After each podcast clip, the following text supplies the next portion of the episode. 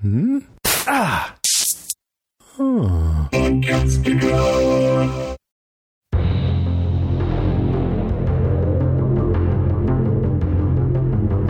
Aloha, everybody. I'm Rima. I'm Jason. And I'm Pate. And this is Strange Indeed, a podcast dedicated to the show Locke and Key. Today we'll be covering season two, episode four, Forget Me Not. Oh yeah. Which Would you guys? Forget Me Not is not a good title because everyone's forgetting everything. uh, before we get into it, I just want to mention that I watched Dexter, you know, New Blood, episode Oh, New one. Loved it, and then I listened to you guys, and you guys were awesome. It was so great to hear you guys. Thank you. I, I didn't realize I knew you were fans, but I didn't realize what super fans you were, having posters and everything. Yeah, yeah, yeah. And that really made it really exciting and fun. And I thought the episode was great too, the the the first episode. Mm-hmm. So Thank I'm you. excited to ride along with that with you guys on that. Such a such an iconic show, such a great show. Oh Yeah, gosh. it's it's still like surreal. Like it doesn't feel real. I was like watching episode two to get ready for our recording Yeah. this week, and I'm just like, I'm watching Dexter. Like it still hasn't clicked in my head. It's like it's back, and I'm watching new episodes of Dexter. Yeah. Holy crap! I was also thinking with you guys you. would not want me on there because I'd be like, yeah, it's great, but do you really want to identify with the serial killer? Nya, nya, nya, nya. And you guys are not just like, yeah, this is fucking awesome. we acknowledge Not as what much he as I is. Probably no, no. I, I'm. You'd probably go on a Negan tear. Yeah, um, yeah, with exactly. Dexter, and and I'd have to like. need, we don't need like, that. oops, sorry, we lost Jason. Sorry. His call just dropped. I don't know what happened. Bye. Sorry, sorry, Jason. See you next week. Thanks for stopping by. When do you record that? Are you have you done season or episode two yet? No, we'll do it tomorrow. Okay, Yeah, we little we little record- boring that one. See, you wouldn't want me on. Okay, so we're talking. Lock Where'd and Jason Key. go? Um, oh, he's gone.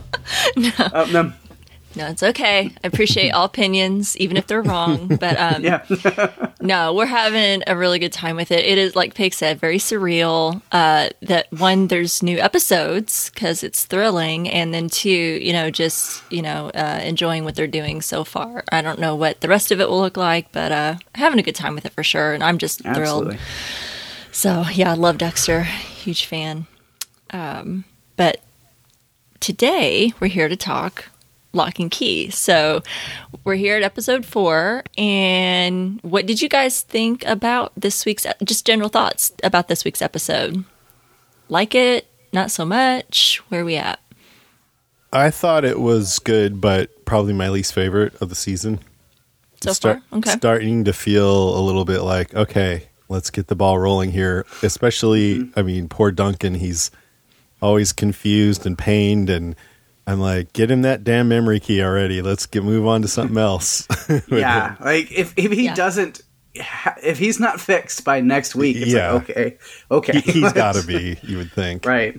but I still liked it. I mean, I thought, I think it's such a great show that saying this is my least favorite of the season is still, you know, it's it's a high bar with this show. So, I, and, then there were some good things in it that we'll talk about too. So, yeah, I liked it. Mm-hmm. Good. Pake, what about you? Yeah, no, um, kind of a similar thing. I mean, I, I still, I really enjoyed it. I have fun watching it. It's a lot of great stuff. But, but I can totally see what Jason's saying and kind of can write on that of being like, yeah, it's, you know, okay, we're, we're rolling into episode five now, and we still, the locks still have no idea that Gabe is who Gabe is, and like, it's okay, we're, we're still in the same place that we were when we started, basically. So, The challenges Yeah. that they're having are around the keys, like Lindsay with her fear and Duncan and, uh, you know, um, Jackie and Tyler with her forgetting. So the kind of the primary antagonist in a way is the keys.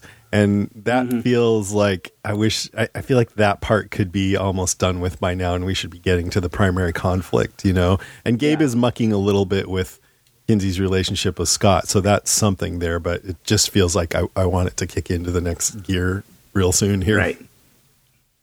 I we've seen, we know he's evil. Let's let's start seeing him be evil actively Yeah. towards other people. Like, yeah, Yeah, I, I think we got a little glimpse of of that come out with his attitude towards uh, Eden, which I'm sure we'll talk about. But I, I'm I'm kind of with you guys. I think there were some good things from this episode, but I'm also starting to see some of the same kind of uh, flaws that I saw in season one, where like just bad decisions, uh, poor communication, and just like, "Wh- wait, what did? Why did you say that?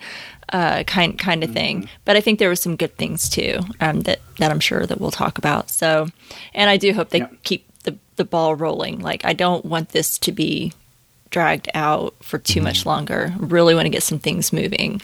It does So- seem like we're on the verge of it, but it kind of did last time too. So I'm not sure, but feels Yeah. like we're closer to having some stuff move move on to the next phase. I Yeah. hope so. I hope so. Um, okay. Well, who wants to start with their number three this week? We'll go first pick. Eeny, miny, miny, I'll moe. go. Yeah, sure. for it. Uh, so my number three, I'll talk about the scene and section that I already talked about last week without even realizing it was going to be this week. You were so Um, on it. I know what you're going to talk I about. know. Yeah, so I just I call it uh, Gabe versus the ghosts. Um, Oh yeah, you were yeah, right. so Yeah. I know, it Good was- job. it kind of so I don't know how many people listening to this, how many of our listeners skip comic talk because they don't want to know or they listen. But last week when I did the comic talk section, I kind of went on, a, oh, they could be building to this, and then I basically just like frame for frame spelled out exactly what happens with Sam trying to overtake Gabe's body and all this. And I was just like, ah, so it kind of worries me. It's like, mm, maybe I should be careful with comic talk because I feel like I'm going to spoil things for people. Because as I'm watching the episode, I was just like, oh no, I just told everybody that this was going to Well, happen. I didn't know it was going to happen in the next episode. Yeah. And say you it's should a be listening to that if you don't want to potentially be spoiled. Exactly. Right. But like when that stuff starts happening, it's just like, oh, oh, oh man. I hope like somebody's just like, well, this would have been a really cool surprise, but then I had it in my mind because he already said it. So Don't feel you know, bad. It's totally fine.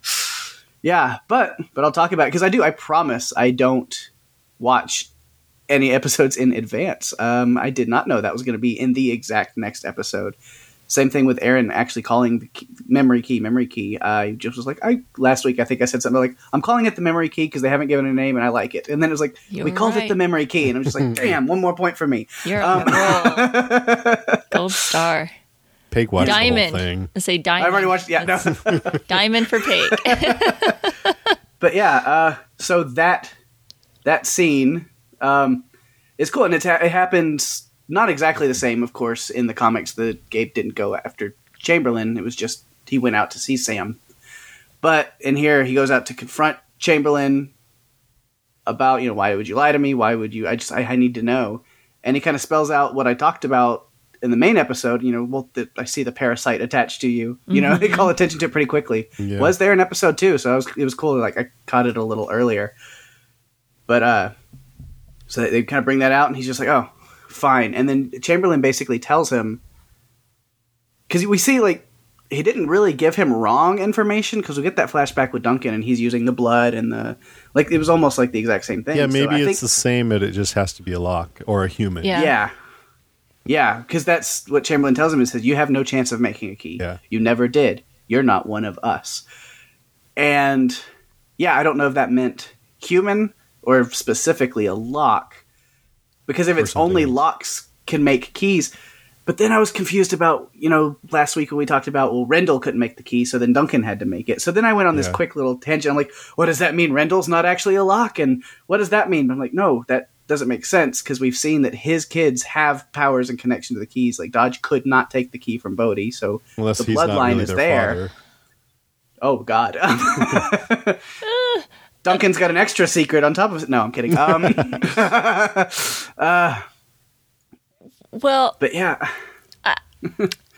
yeah, like I said, diamond f- for you for for calling that out, and you were right. After after you had talked about that last week, I went back and watched episode two when Gabe first visited Chamberlain Locke, Mm-hmm. and uh, I was like, there it was. If you were, if Yeah. it was very subtle, but if you Mm-hmm. were really paying attention, then it was there. Uh, and then we we saw it again. Uh, and I had a feeling we might when he when he went back to the house and asked Bode uh, to borrow yeah, the uh, ghost key. I was like, oh, I wonder if we're gonna I wonder if we're going to see it now. If you know, because he's going to go back and confront him for lying to him.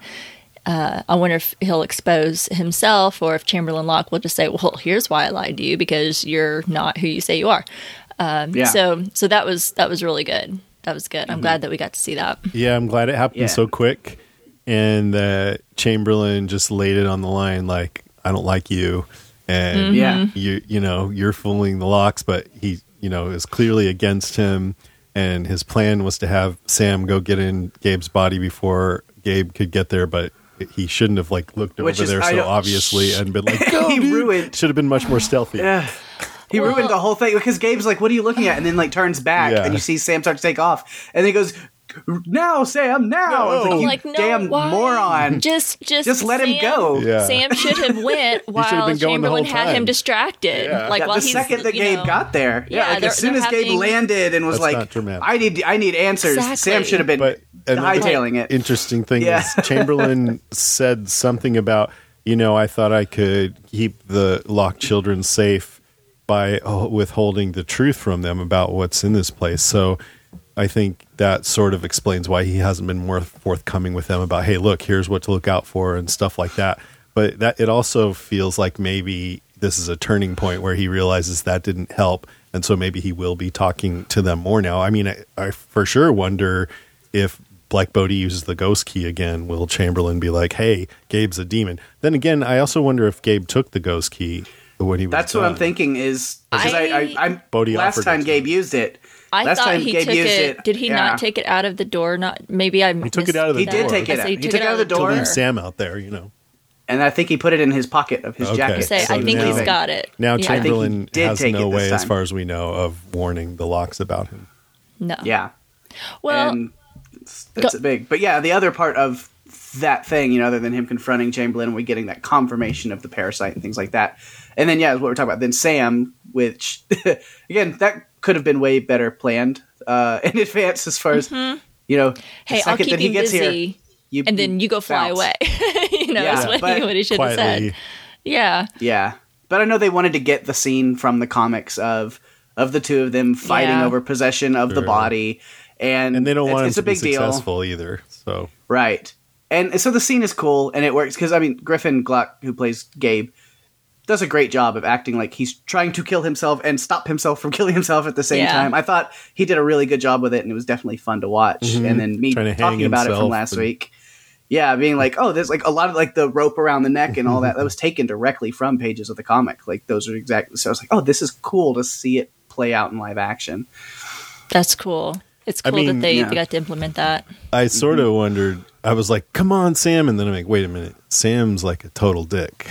Would he be any better in Gabe's right it's weird and maybe i'll maybe i'll talk about it in the comic talk but i don't know i'm scared to now about yeah sam a little bit more but uh because he does kind of without giving anything away and maybe i will in the comic talk i'll, I'll decide sam as bad as he is he kind of does become more of a like sympathetic character after he's dead in the comics Mm. we do Yeah. see more of him even after this situation I mean, he but- feels like that even now. yeah I think, know, yeah yeah, I feel like he was more remorseful after what Yeah. had happened to him. last season. hmm So I don't know if we'll see more of him in the show here. Maybe. I mean, to bring the actor in for that one, I mean, we got to see a little bit more of Sam Lesser, even if it was rough ghost CGI version of him only. We, Mm-hmm. I'm sure you still have to have the actor in to, to make that work. So I don't know if we'll see more of him though. But a couple things about that scene. At one point, Gabe said to Chamberlain, "Do you have any idea what I had to do to get that door open?" And that made me realize maybe you two were already in of this mindset, but okay, that was last season. That's what he was doing the whole season, trying to get the door open.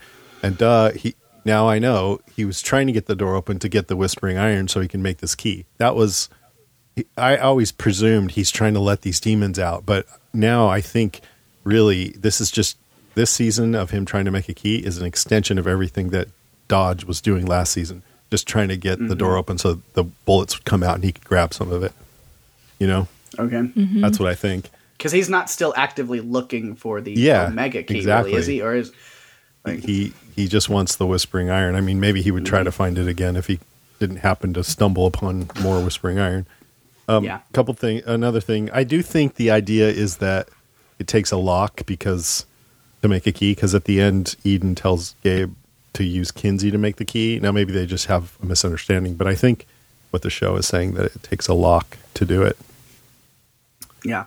Um, and then last, it sort of made me wonder, uh, just the the actually seeing this little slug parasite, like is that like the demon consciousness on him, or what? You know, attached to a spirit, and that also makes me think, okay, this demon came out of the dimension behind the black door and possessed Lucas, then used the identity key to make himself look like Gabe. So I guess if you change your appearance using the identity key and then you use the ghost key, then your spirit looks like whatever you changed yourself into, which kind of had to, you know, it looked like his spirit looked like Gabe. Kind of had to look, work that way for the show because the show wanted to fool us, uh, or no, wanted to fool Chamberlain into thinking Yeah. that it was Gabe.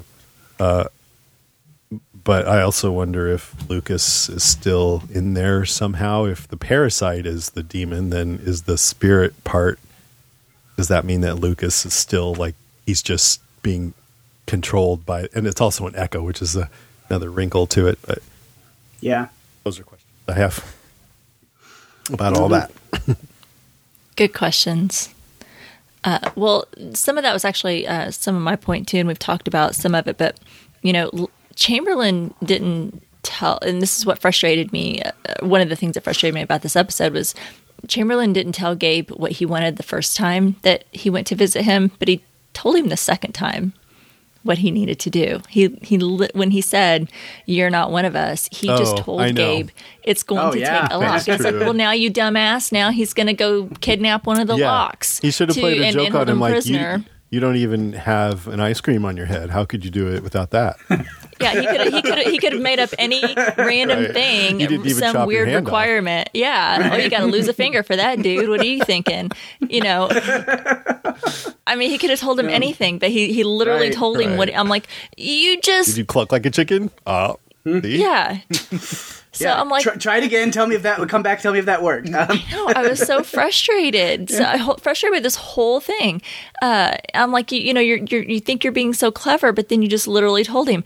And and I think yes, it does take a lock. I'm curious, like you guys, why it wasn't Rendell and why he couldn't do it and why it was Duncan. I wonder though if maybe and i don't know i'm speculating but i feel like it, they kind of touched on it just a little bit in season one how kids are closer to magic than yeah that's what we were saying Like, as you get week, older- right? that might be yeah. why yeah so i'm wondering if maybe because duncan was the younger sibling you know i feel like the younger you are you know you kind Mm-hmm. of believe more in magic when you're a little kid even though rendell knew what the keys were and he knew what the magic was so maybe but, if you he's going to have Kinsey do it maybe that won't work and then they'll need to get Bode or something I feel like he's gonna- be another three episodes damn it Exactly. I feel like now it's going to put Bode in danger. It's going to draw it out for a while.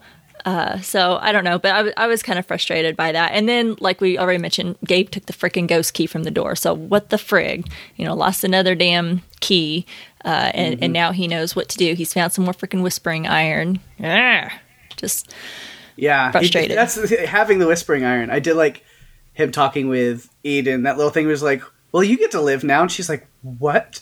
And he's just like, "Well, I, if I wouldn't have found this, then I mean, I guess I was just going to repurpose the whispering iron that was inside you. So now that I don't have to do that." And then he follows it up. He goes, "I'm just kidding," and I was like, "No, you're not. I was like, dude. no, He's you're totally not. not, that, kidding." that's what I, was think talking the about. only way he's Yeah. kidding actually is if you just can't do that if it's not possible to do it because if it is Uh-huh. possible then i think he would do it he would. I think he would do it. Yeah. I think he'd at least try it. He may not know if it's if it would work, but I think he would try it and see if he was successful. That was the part that I was talking about when when you mentioned earlier, Pake, before we got started on our top three, uh, was you know him being evil and and having seen that. I'm like, I don't know. To me, that was you know pretty evil. Like, well, I'm just going to repurpose you know what was in you and essentially killing.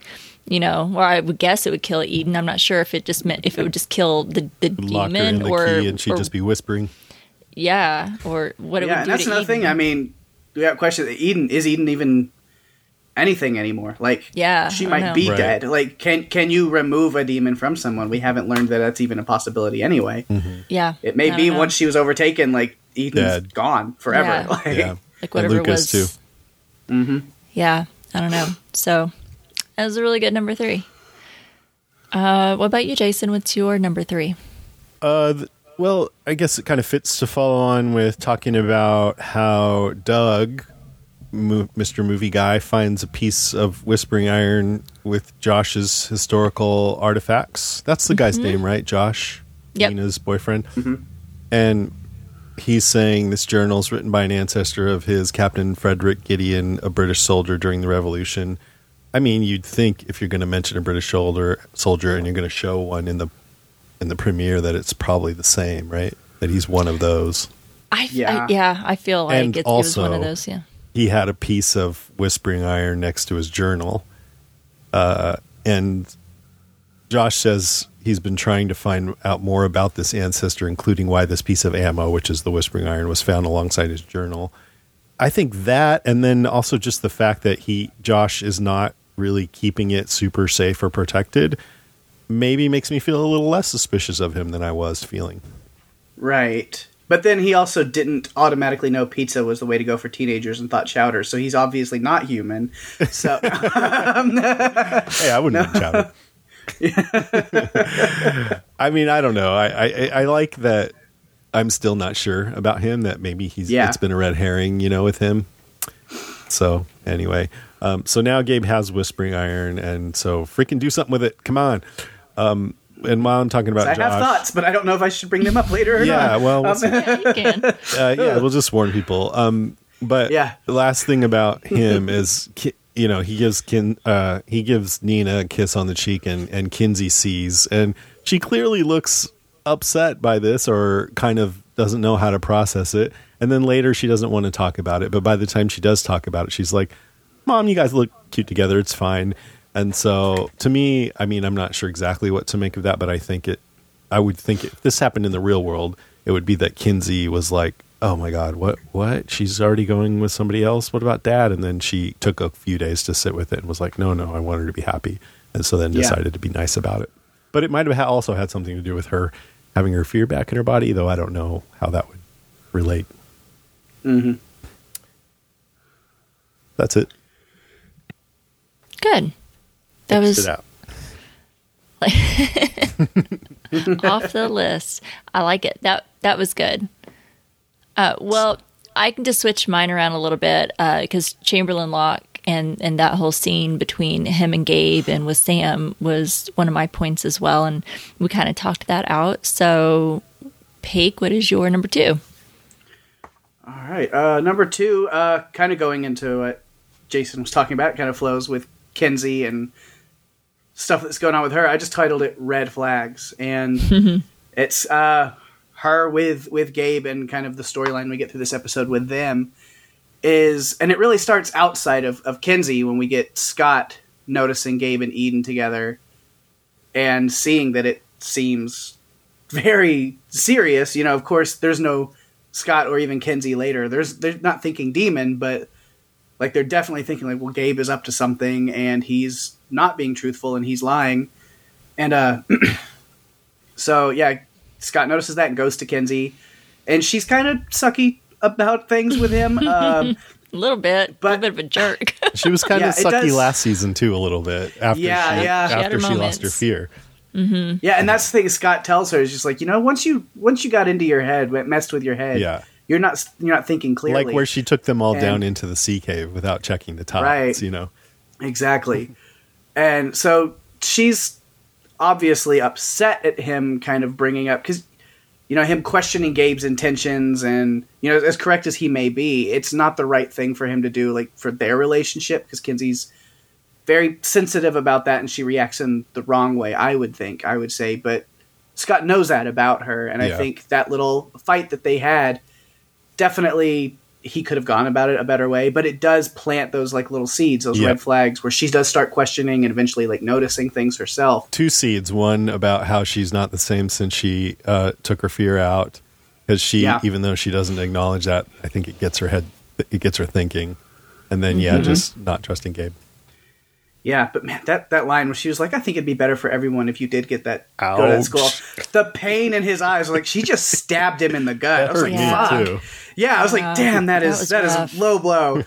uh, but yeah, it does. It plants that seed. She chooses to to have her fear come back to her. Bode's wisdom grants her that idea, like how to do it, and uh, which I love that she's just like, you know, maybe maybe Scott was right, and ever since I got rid of my fear, I am just making all the bad choices. And I love Bode, like the little angel on her shoulder is just like, well, if you feel that way, then fix it. like, see if you can put it back. Bode Like, is smarter just- than his two older I siblings know. put together. I swear. Right. Yeah.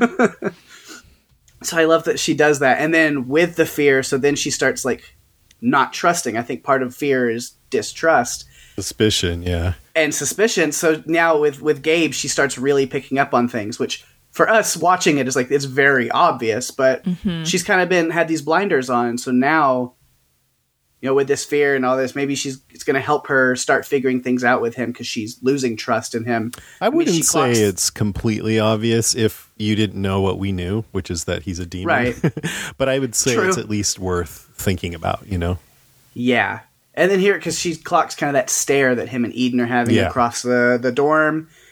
And then when he a- she asks him about, you know, where were you this morning and stuff, and it seems like he's pretty like, oh, I I stayed back in my room, and but he's been staring at Eden, and so she's like starting to put little pieces together, even if they're not like exactly the correct pieces. It's not what she thinks because I'm she's thinking, oh, Gabe's cheating on me with Eden. I think that's as far as she's going right now. And she's not thinking demon, obviously, mm-hmm. Mm-hmm. but but it's baby steps, right? But but she starts seeing those things, and then the big chunk taken out of it, obviously, when Gabe and Eden are in Josh's office, and she f- finds them together there, and then give this weak ass excuse of like, Yeah. oh, Oh, Gabe, oh, ever the gentleman. Was was was was helping me find the bathroom, and then we got lost in here for some reason. So, okay, sure. And then I like that she hmm. instinctively pulls her hand away from him whenever he goes to grab her hand, without even th- that fear is there. I that thought she said it was a shock. back. I think that was her lying to him to Oh, cover that up. Okay.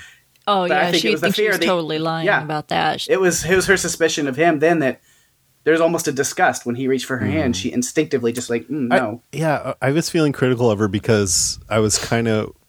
They had just found the anywhere key in Duncan's room, or Duncan found it upstairs, and then like in Mm-hmm. the next scene, she's telling Scott, "Oh yeah, we checked, and the music box key was still in Key House." And I was just hope. I mean, it is a bit of a leap, but I was just Yeah, hoping. but that she didn't like, even think to try to Oh, put maybe those together. The the anywhere was here, here. It meant someone was here. Yeah, hmm, but I After all summer, they never found the anywhere key, Yeah, but oh, yeah. it just happens to pop up out of nowhere. Yeah. And Duncan found it. Like, I mean, she doesn't know the timeline, but like, Duncan said he found it last night, Rec- yesterday, yeah. whatever. It was like when when she sent him to check on the well, music box. no one So- is talking to each other, and it makes me so mad. Like, like Bode hasn't said anything to Kinsey. Like, oh, Gabe came over, like that uh, episode where they played games with the keys. Uh, you know, Right. oh, and he went and was I a know, ghost for huh. a little while. And then in this episode, you know, Bode skipped school to stay home with Duncan to, you know, be with him and check on him and stuff, and not to, so he's left alone. And Gabe comes over and uses the ghost key, you know, and so, like Kinsey doesn't go home between school and that party. Like she couldn't, like her and Bode didn't communicate. Like, oh, Gabe came over today and he was said he was scouting Right. locations for the movie and he went out to be. And she's that wouldn't be enough for her to She's like, question. we're not doing location "Wait, scouting right now. What, are is- you yeah. doing? Why did you do that? Even if she didn't say it to Bode, she could at least confront Gabe about it, and then that would still arise more suspicion. But I'm like, more no one's Right. telling I just think- these things. that um in Carlton Cuse' family growing up that nobody ever talked to each other. So that's just what Oh, he's so used my to. family, okay, Okay. yeah. Um, yeah. what you were saying about how Scott could have gone about it a little bit better and like kind of attacking um, Kinsey's boyfriend head on. It kind of backed her up into a corner a little bit, you know. Even though I was feeling critical of her, I, I've I've know situations like that. It re- totally reminded me of this time in college, where on my dorm floor there was this really sweet girl, like the sweetest girl on the floor, and she started dating this guy who was a total dick. And I was like, yeah, you know, uh, the other night he got so drunk he was out peeing on all the bikes in the bike rack just woo whizzing away. And she was like, Well, I've seen you drunk, blah blah blah. And I was like, Okay, you're gonna stand up for that. Fine. I'll, I'll shut up. because I mean, she does. It's when you're like close to somebody like that, then it does feel like an attack on her because Yeah. she's spending her time and emotions and stuff on Gabe. So it's a fight or flight thing. That's what it is. What you said backed her into a corner. It's like fight or flight, where she was like, I can either just like leave the situation and stop talking to Scott, or I can jab back at him real quick. Like it's that's what that is. That's what it is. Yep. That's what happens sometimes. I wouldn't know anything about that. Uh, uh, that's a that's a really good point. Really good point. I like that. Um, Jason, what is your number two?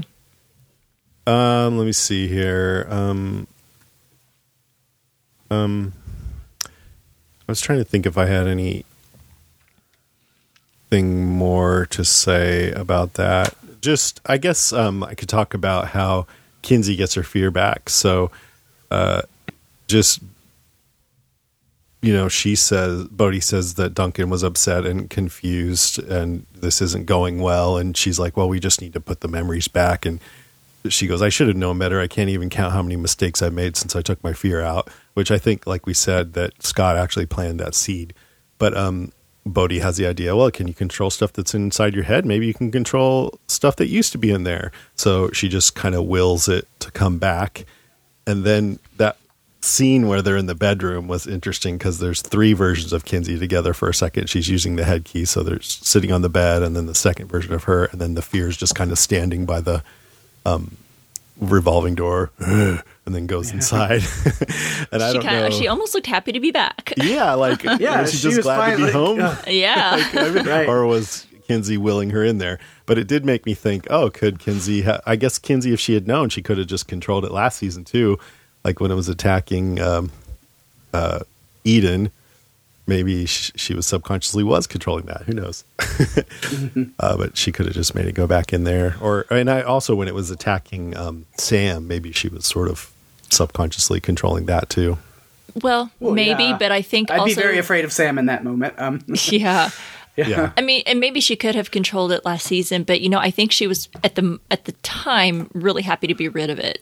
She was so consumed with her fear, Sure, and she let but it it control her so much. Yeah. Oh, yeah. You know, I, she could have yeah, I'm- stopped it from being a threat. Is all I'm saying.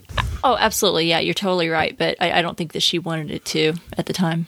She wanted it to attack Kinsey. I, I'm sorry, she didn't want it I mean- to, I to come Eden. back. Yeah, she didn't. She was happy to be free No, of it. I'm not saying she wanted it to come back. All I'm saying is that when it was attacking Eden, now that we know that she can control things that used to be in her, that maybe she could have stopped it from attacking Eden. Right. Okay. So um, Erin is like, "Do you feel any different?" And she's like, "I'd forgotten. I'm afraid of a lot of things." And Erin's like, "That's good." And she goes, "Better to know what I'm up against." So uh, this is interesting because Emilia Jones first had to play this girl who just witnessed her dad being murdered, and then had to like uproot her life and move to a new place. And she's she was so anxious, and then play the fearless version of that girl, which is quite a shift. But now she's got to play a girl with her fear back, but her life is more under control and better, and not so threatened. And she's had some time to adjust to her father being gone. Uh, gone. And I think she's doing a good job. Like even when her fear came back, I could see a subtle difference. She seemed a little more uh, tentative and you know a little more depth going on in there a little more worry that was good and then more suspicious of gabe like we were just saying and being an overthinker like her mom said you know she's back to being an overthinker. And i like that scene when she said how can you tell if something's a red flag or just something you're blowing way out of proportion? And Nina says there's no easy answer there. I think you just got to trust your gut because there is no easy answer to that. And that is a tough question. And i thought what if Yeah. one of my kids asked me that? I was like i don't know. Trust your gut i guess. But and then all of that i kind of wonder why the writers had kinsey's fear with gabe and eden? If it was just going to go back to kinsey? Like maybe they want gabe to know that it's back with her you know? Because at the end it looks like gabe's going to go try to get her to make the key so maybe he'll use that knowledge or something. I don't know because it seems weird now that it was in that cage and everything and then nothing really came of it you know? Hmm. yeah, maybe they'll pick up on it that it's back with her, and maybe that's why she's a little more hesitant around Gabe and a little more reserved. Maybe he'll start picking up on because he was already giving her like a funny look when she, you know, drew her hand away um, when they were going to hold hands. I don't know. Yeah, I mean, I just wonder what was the point of we didn't even see how they got it, you know, mm-hmm. how they got it in the cage. And I figured that would somehow play out in the story that they have it, but then it just escaped. So I wonder if there will be still any significance to that that will have some bearing on future story or not. Yeah. Me either. Um, Mackenzie was one of my points too, and we've talked about her a lot. Uh, but I'm glad that she finally has her fear back. I think she needs it, uh, and I think like we, you know, what we've talked about, she'll finally be able to kind of look at things with Gabe with a more critical eye and be a little bit more cautious. And she needs to be. Uh, I don't think she's as careless as what she was last year when we were kind of complaining after she lost her fear and how she was acting. Um, but I, I think that she does need it. I, I think, you know, a healthy dose of fear is there for a reason. You know, um, not to I be think it was kind of fearful, but- nice to get rid of it for a little while there Yeah, when she was really having a hard time, you know. yeah, absolutely. It seemed to actually serve her well for a little while there. It let her get closer to Scot without so much worry. But then, yeah, over the long term, not so good. Yeah. Yeah. Uh, so yeah, I think it's good. I think to get things kind of moving and to hopefully expose Gabe, you know, for who he really is, you know, we're going to need that. We can already kind of see the cracks starting to form there between them in their relationship.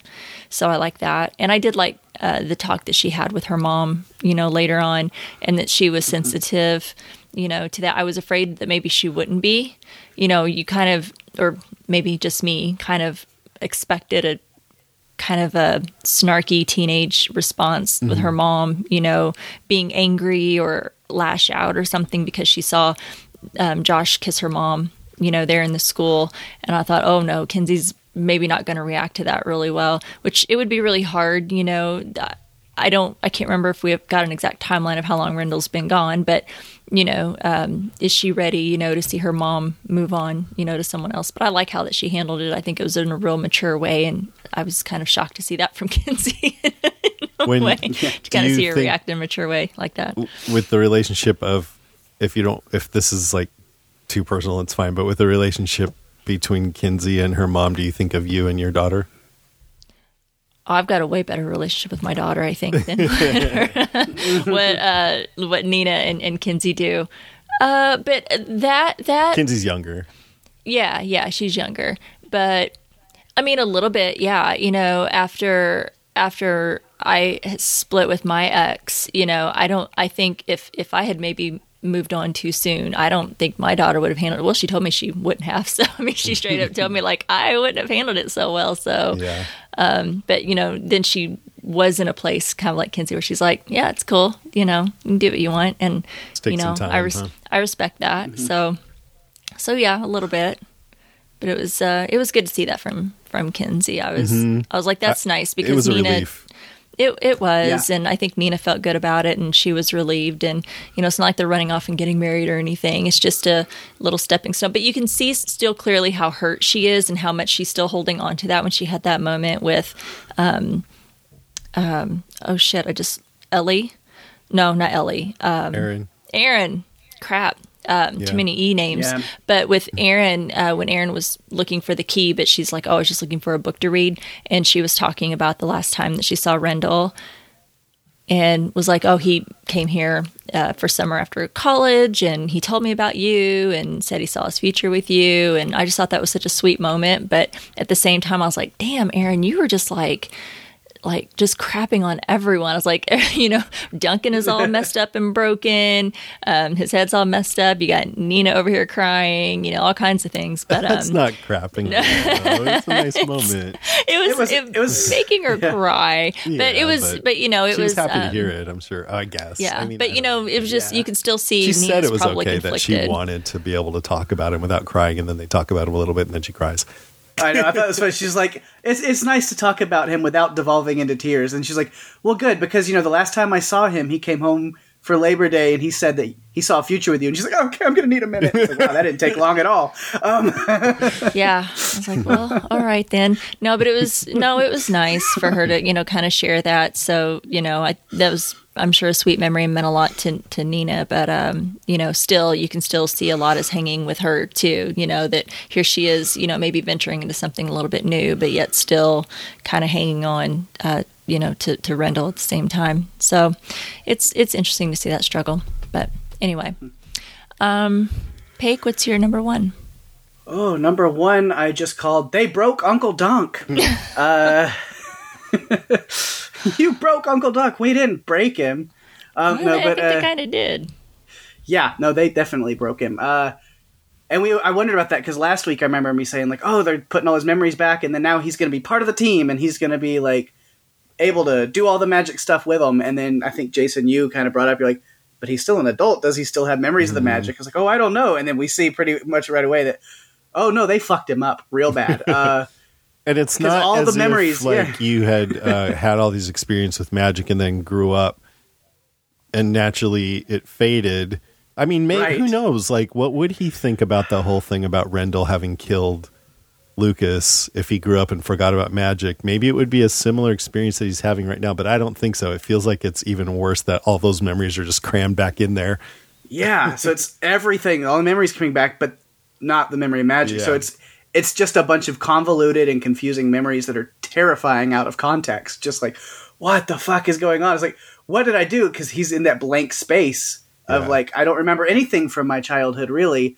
From one day to going to the next, being like, what what the fuck was my childhood? My brother killed his friend in the our basement, and they took me out to the shed and made me do some kind of sacrificial blood thing. And I, what was happening? Mm. But it And- just sort of makes me wonder if they hadn't take. found the memory key, what would like what would Erin think of all that right now? Right. You know, she'd be like, I think my friend killed my other friend, but I'm not sure why.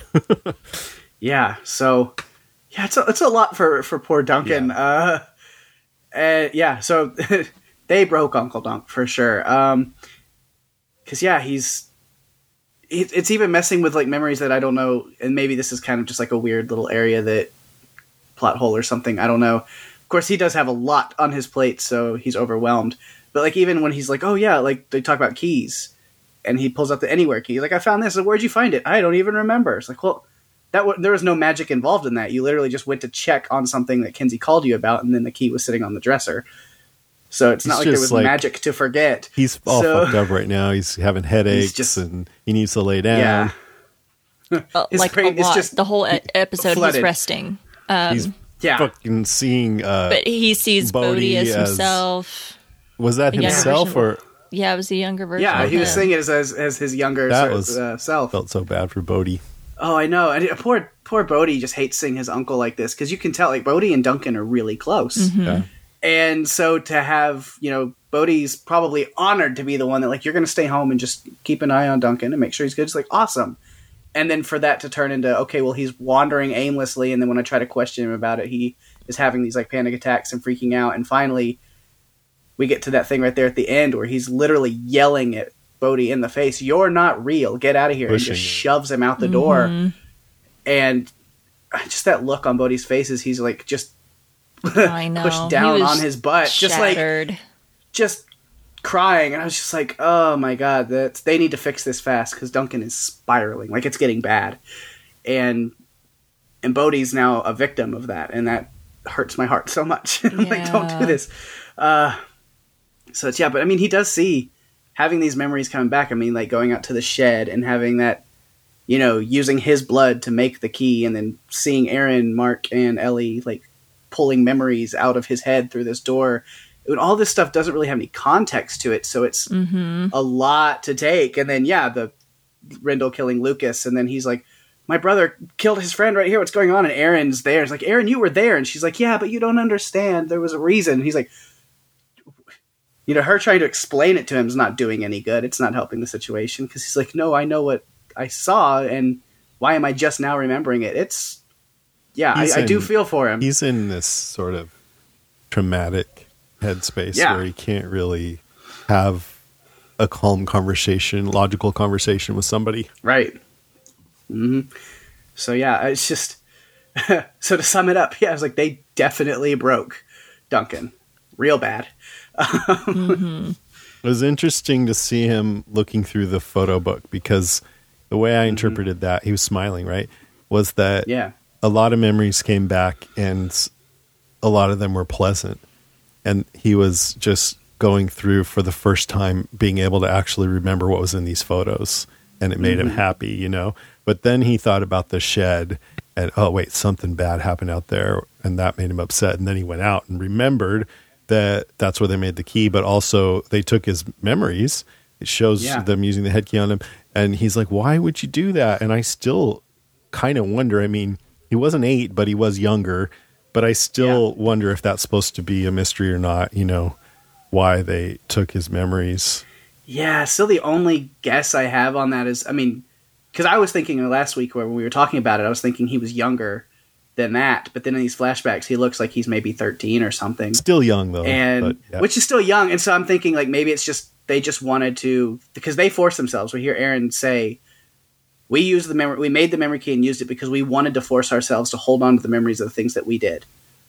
yeah, but maybe because Duncan was still young, he was still like a child. I mean, 13 is still like say like young if that's the age he was supposed to be around that time. It's like so maybe it's just to preserve his innocence. They're like it's better if we if we don't have him remember. And by the way, when she said that, I was like, well, I thought you did it because you wanted to be able to just keep track of these keys in case any more evil people came around. You know, so maybe there was multiple reasons why they wanted to remember. Mhm. Because she, like you said, she said it was so we could face our guilt or whatever. Yeah. But I'm glad. I mean, I don't like the idea of just going in and taking the memories out again. If they can find that memory key, I think it's worth a shot.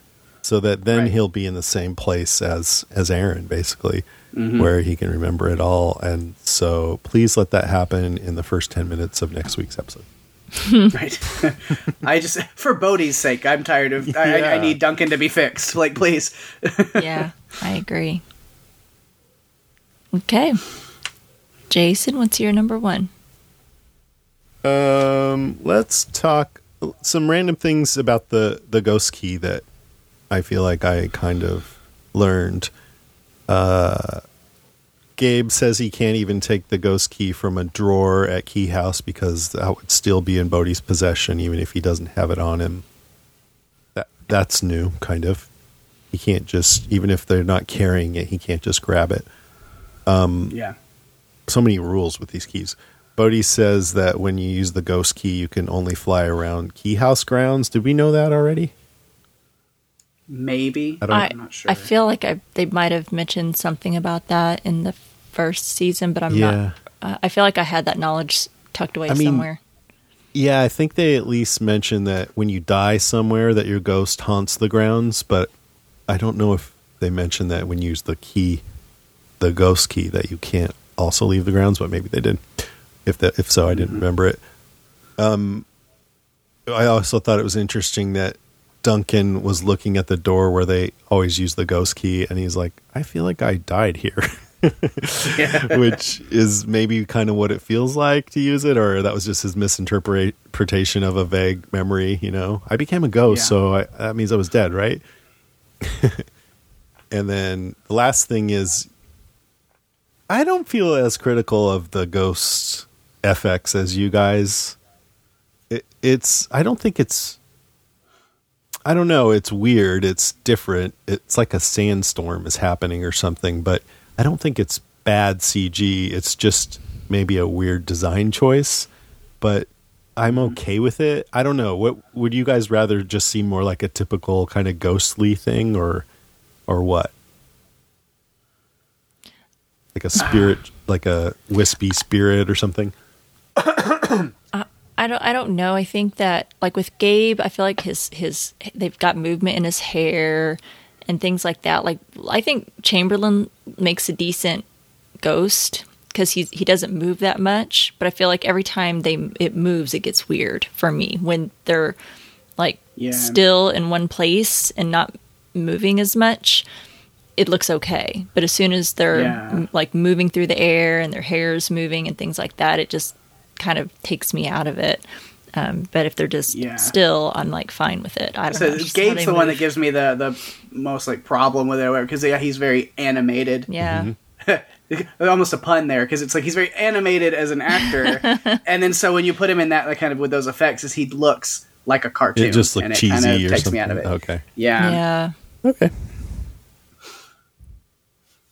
but I get the more that they've done it, I I'm it doesn't it's not like it like takes me fully out of the story. I'm I'm accepting it. I'm like it's yeah. i I'm- mean it is what it is. yeah, I mean it's fine. It's I, I don't love it, but it's just like it's whatever. I think it looks a little better than what it did last season.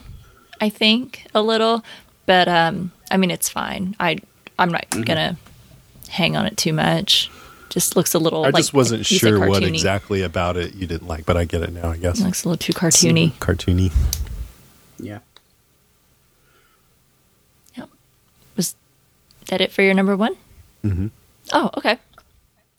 Well, my number one was Duncan also, and I know we've talked about him, but I, I'm, I'm like you, Paik. My, I was just completely heartbroken for Duncan and what he was going through, and you know, I can't imagine having this memory dump that they did on him the last episode, just dumping all these memories at once that he's lost for so long, and not just memories, but like magical memories.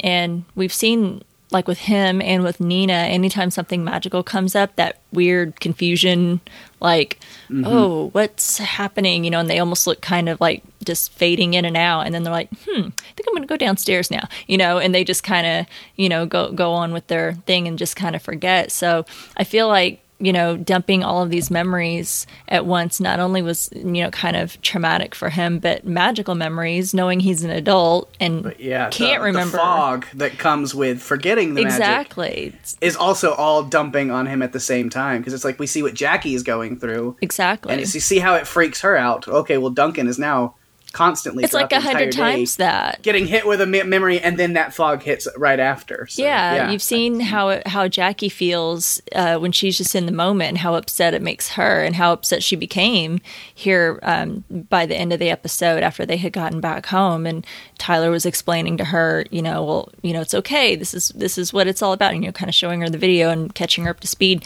and how she's like, I don't like this. I don't want to feel like this anymore. And I'm thinking, well, think of how Duncan feels. Duncan is feeling all of this like at once, and you know, uh, it's it's coming in waves, and then it's affecting you know, not just like these memories that he's getting glimpses of, but then he's also seeing Bode as a, a younger version of himself and, and lashing out at him. You know, it's it's it's affecting him in a lot of different ways. And yeah, I'm with Jason. I hope they find this freaking memory key in like the next ten minutes, which bodes the question. Then also, when you were talking about possession of the keys and how they can't just like go take the key uh, and you know while it's still in their possession, what does that mean for the memory key? Erin said that the memory key she thinks Rendell hid it at Matheson Academy. Does if it's not with a lock or in key house, is it still considered under their possession? I wonder. Can if if Erin if someone finds it before Erin does, you know where she thinks Rendell might have hidden it, can yeah, can they? I don't know because did did Dodge ever find any keys on their own before taking any of them from the locks, like last season or anything? I, I don't know. I don't. I don't know. But there were keys elsewhere. So, like Hmm. when Mark had his matchstick key at his house, Yeah. then would it? What does under my possession mean? Would it mean wherever he puts it or at his home? You know, we don't really know, and maybe um, it just depends on what the writers decide it want they want it to Yeah. mean. Yeah, that's true. But anyway, I I, I felt bad for him that for Duncan, you know, the way that he's constantly constantly being triggered by everything in Key House, you know, the places and things, and looking in in picture books and the pain that it's causing him, not just emotion emotionally, but physically too. Like it's physically taking a, t- a toll in him, and it, I, I think it would be maddening. I mean, just trying to put myself in his shoes, I feel like it would be kind of maddening. Like, am I losing my mind? Um, and, and how that would feel. So, I don't know. Hope they hope they find that friggin' key uh, soon. Because one, I don't want it to be dragged out, and two, I feel bad for Bode. So Yeah, it's not it's not a pleasant thing to watch, and it's been over the last like two and a half episodes. So yeah. And I'm nice curious. to, for Duncan to get get to the next part. Yeah, well, because we're it's ten episodes. Next episode is the fifth. We're going to be like halfway through, and Duncan is the key here in quotes. Um, you know, to to being able to make a key. That's why they were wanting him to, or to bring his memories back. Right? Is because he's the one that made the memory key. He knows how to make a key. Is Um, that why they want to bring his memories back? I thought that was They just want to. Uh, they want to. It just To help Erin him. just felt bad. Yeah, for Erin him. felt bad because she lost blank on time and she didn't want to do that to Yeah. somebody else. That's why. Yeah. They're Okay. not trying to make any more Well, keys. Well, and then I also am curious that after all these generations of locks, that they're the that like it was um, Rendell and his friends coming up with an idea of a key to make you remember magic.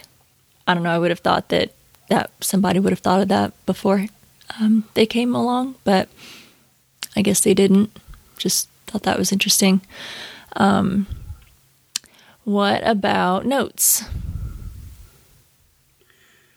I have a lot. Um, kind of, I can start with my backup point that I could have used also uh, that we didn't really talk about, which was Erin herself uh, with the memory key. And I mean, she starts in the house for it all day long, which is, you know, she's really put herself up to the task in this mission of like, before we reverse what we did to Duncan, putting his memories back, like before we take him back out, like, let me try to figure out where this memory key is. I think I can figure it out. It's got to be hidden somewhere. So she's searching the whole house. She's doing all these things. And then when she can't find it in the house, she decides she wants the head key from Kinsey. That this kind of this last ditch attempt. She's like, the last time I spoke to Rendell, he had it and he went to go hide it. So maybe if I go into my head and find this experience, this memory, Yeah. I can figure out where he hid it. And it's weird because she said, I buried that memory. I'm like, what does that mean? Why can't you remember? right. it? Okay. Right. Uh, but I mean, that is for her to do that is intense. Given Go she everything that she's just been through, to then be like, "Yeah, I'll go back inside my head where I've spent the last twenty eight years trapped." Like And Tyler was sensitive to that. major. He's uh, Yeah. promise. He, she didn't even have to say it. He's like, I won't let you get trapped in there again, which I thought was nice. Mm-hmm. Oh yeah, as as Tyler being there with her. I mean, he's number one draft pick for trustworthy backup for sure. I that's it's it's great that he was there with her, and yeah, so like I wouldn't want to go near that key again after what she had been through. So for her to really care this much about helping Duncan, I think is really cool. That she's willing to go in and find it, and and she does, and that's where we yeah get that you mentioned a little bit ago. This she goes and finds that memory that Rendell had taken the key to Matheson Academy to the school to hide it there somewhere. So that'll be interesting. Yeah. Hope she finds it. But yeah, um, see, just uh, I've got a bunch of like other little random notes. Let's see what I've gotten. Uh, speaking of Tyler, like I said, number one draft pick, just because, again, I just I am loving Tyler this season, loving his personality, Mm, me just too. the sweet, kind of adorable stuff. I love just like the first time we see him in the episode is with Jackie. He's got you know her locker all decorated with a big happy birthday Jackie on the wall above the lockers, and just I don't know, it's, it's something about his personality and like his like kind of quirky jokiness that I just am very drawn to. I love that. Where he goes, "Oh my god, it's your birthday," and then she's like, "Oh, this is so sweet," and he's like, "Someone's really into you." like I just love that. That personality is so good. But then him taking her to England using that newly found anywhere key as a gift, Yeah. knowing what that would mean to her. Such a romantic, over Amazing. the I was like, everybody. Oh my god. Everybody needs a Tyler Locke in their gonna say, whoever you that just could be for you. can't live up like, to that. You gotta. You can't live up to that. I mean, and I think just what he did there at school, decorating her locker and balloons and, you know, a sign and just making it all about her was a great, like, awesome thing to do. But then Yeah. he goes and, no, this is what your gift really is, and takes her to freaking Bath, you know, England. Mm-hmm. I'm like, oh my God, you know, that, you know, every boyfriend that she has after that is like, No. Don't, don't of course, she's probably not going to remember She it, won't so it won't matter anyway. But you know, if she did, Right. you know, then no one Yeah. can live up to that. Yeah, And- and I was wondering what how they filmed so if like they filmed any of that in England or if on a right. set. They get to take a I trip. think yeah, by looking at it, I think they filmed like establishing shots in England, but I think the actors were all just on a Yeah. set somewhere. Yeah. I didn't want to go COVID, I looking. Yeah, I didn't want to go looking online to find out for sure because I'm terrified of spoilers if I Yeah. Google anything about Locke and Key. I know. so I'm not even going to try. Same. But but yeah, I agree. I th- I loved all that stuff, and I also like it because this is a show about these keys that are like a fantasy that we all imagine the kinds of mm-hmm.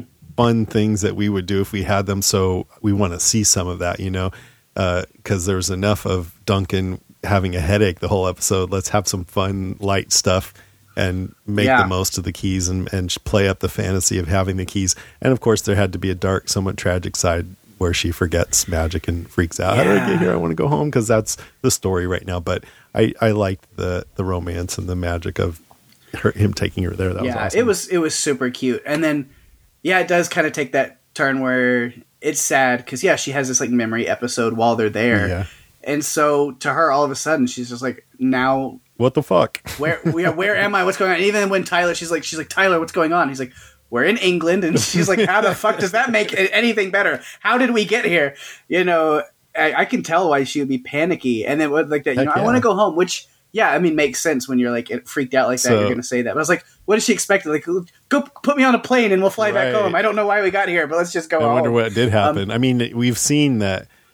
Like they sent Nina through the door with the mirror key, so even if you're an adult, you can still use magic. You'll just immediately forget Yeah. it. Yeah, I'm sure he just used the anywhere Yeah. key to just pop back into her bedroom, mm-hmm. which would freak her out even more for that minute. But he's like, okay, now that we're home, Yeah, sit down. and she just forget. Let's talk it out. or maybe remember Yeah. because she's not 18 yet. Yeah, but but man, but yeah, up until that point, I thought it was really cute and sweet. But Yeah. then yeah, yeah, like you said, it's the story with her, and we went, and she, yeah, she was just so frustrated. Like I don't even want to just just keep the keys of magic away from me completely because I'm tired of remembering and forgetting and remembering and The forgetting. so drama if you just of it. if it's out of my life completely already now, then it's not gonna. I'm not gonna have to go through this. Yeah, and that's why like I feel like all the drama of the show right now is just about the impact of using the keys, which is starting to wear a little thin with me. Mm-hmm. It, it's okay, but I want to see something else driving the drama. Yeah, and I think that is really all the notes I had. Other than yeah, I do believe we hinted that Josh talking about like the the whispering iron that he had and the you know British captain because I think that that was the captain that we saw of that little brigade. So Kevin Durant. Okay, so and he got I, I he I think he's the ancestor. he got possessed, yeah. right? Yes, Two of them I did, I think.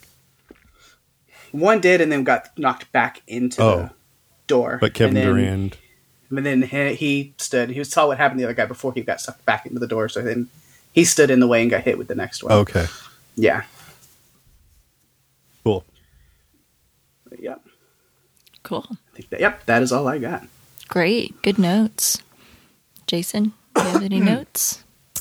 Yeah, just a couple. So Scot didn't get his spot at the film school in England, and um, I'm wondering if he turned that down or what. What do you guys think? You think he just didn't get in?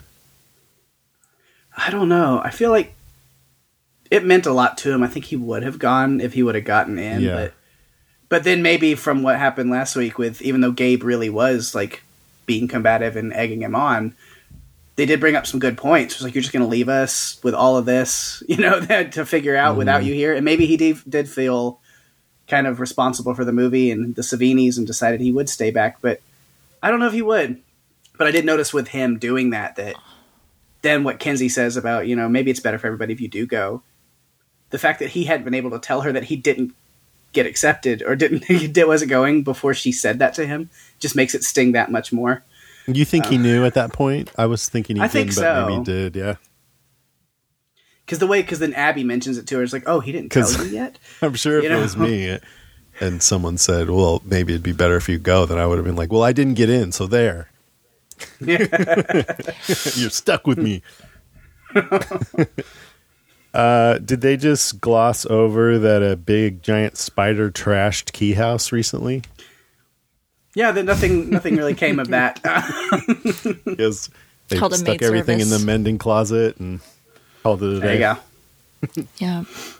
I mean, there, there were like, it was like crashing into the frame of the doors and things like that. Okay. Um, I liked when Zadie was sitting next to Demon Eden and she was gorging herself on pizza. And Zadie says, I thought you were a gluten free carb hater. Well, sometimes you got to just not give a shit. Zadie goes, Well, don't make me start liking you, Eden Hawkins. That would mess with my world. Then she- mm-hmm. Loving Eden. Just turning into my favorite character. that's all I got. Good notes. All right. Well, that then moves us into our listener feedback um, for this portion. Uh, Paige, you want to take the first one? All right, this first one is from Lindsay Schlick. Says, I feel like I missed something. Why did Rendell and Erin remove the memories from Duncan? Just to hide the fact that Rendell killed Lucas? I hope they can figure out how to help him. I'm not loving the mean Duncan character. The dueling ghost scene was. I'm not sure what I thought. The ghosts racing through the sky made me think of a Quidditch game. The ghosts battling inside Gabe's body made me impressed with the skills of that actor, but then the easy win of body tossing the Sam ghost out the door was lame to me. Not sure what to make of that scene altogether. I think it's a good thing Kinsey has her fear back. Maybe she can stop wandering into the woods, to investigating screeching creatures and dating demons. Do we think the little shock she felt when touching Gabe was her fear giving her a hint? Something like intuition? Yes. Yes, I do. I I, do. think so. I guess the Gabe fighting himself is a bit uh, Ash from Evil Dead too. Uh, Yeah. Okay. Jason, you want to take the next one? Sure. Dawn Elizabeth says, I'm so glad I'm listening to all of you. And hello, Jason, who I forgot to mention in comments for the first episode. It's good to hear you again. Thank you. I keep missing things like seeing Kinsey's fear and the parasite on Gabe's back. And I uh, nobody saw that except for Pake. and I totally missed the fact that Gabe and Eden had Kinsey's fear. Thank you for correcting my calling it the everywhere key instead of the anywhere key, although I don't really see the difference. Well, in the anywhere key, you took you go through the door and you can be anywhere you want. The everywhere key, you go through the door and you're everywhere. All which sounds once. terrifying. Um, I thought it was very brave of Ellie to use the head key after being stuck in her own head for so long. It must have been a challenge for her. Absolutely. I think it shows her affection for Duncan. I love seeing more of Aaron Ashmore. I hope they resolve his issues with getting his memories back soon because I like the old Uncle Dunk much better than this tortured version. I haven't been sure about Josh. Now I think he's related to the British, British soldiers we saw in the past, but I'm still not sure whether he's a good guy or a bad one. And Rima, you were right about predicting that Kinsey's fear and Sam would show up again. You go, girl. Possible comic spoiler warning. Wait, let me read this. Happening. Uh, I, I think this is okay. I read them a long time ago, and I think they're wonderful. I don't remember exactly, but don't the keys keep getting lost and found, like what is happening in the show? You would think that they wouldn't leave them laying around Eden, or not getting them back when lending them out, Bode to Gabe. I would keep those things on me all the time. Can't wait to hear the podcast. Keep up the good work. I would too. I think I'd have him like a chain around my neck. Yeah, get a keychain. Yeah. Great feedback, guys, and good insight. A lot of the same questions that um, we have for sure. Okay, we did get some a couple of voice messages. Uh, first one that we have is from our good friend Greg. Let's see what he has to say. Hmm. How can we torture Greg? Oh, I know. We'll end an episode with a young boy being emotionally scarred by the result of, in this case, magic, but similar to like Alzheimer's or dementia. This is uh this is a way that we can make sure that people tune in next week. no, that's wrong. Gah. I mean, good on Pake for seeing the slug and all of the things and the Sam and and Gabe fight and like this this episode was really good, but Duncan and the whole uh I mean the ending with with Bode just me, but the the the, the dementia was the really uh, the the really kind of heart wrenching part of this for me. Uh, all right, can't wait to listen to the podcast and watch the next episode. Bye. Yeah, that was rough. Rough to watch. Yeah. Thank you, Greg. That's why, um, you know, that's actually like with Netflix, they put out all the episodes at once and then they end them on cliffhangers so that you will watch the next one because you want to know what happens next. But this is another way to get you to watch the next one. Just leave on something really uncomfortable that you hope will get resolved soon. Right. And you don't have to sit with it for a week like we did. Yeah. Yeah. I will fix that. Uh, we resolve that when we're done recording Yeah, tonight. yes, we'll get to move on as soon as we wrap here. All right. Thank you so much, Greg. Uh, next voice message we have is from our good friend Steve. All right. Rima, Jason, and Pake. This is Steve, and this is for Locke and Key, episode four, or What's Inside Duncan's Head.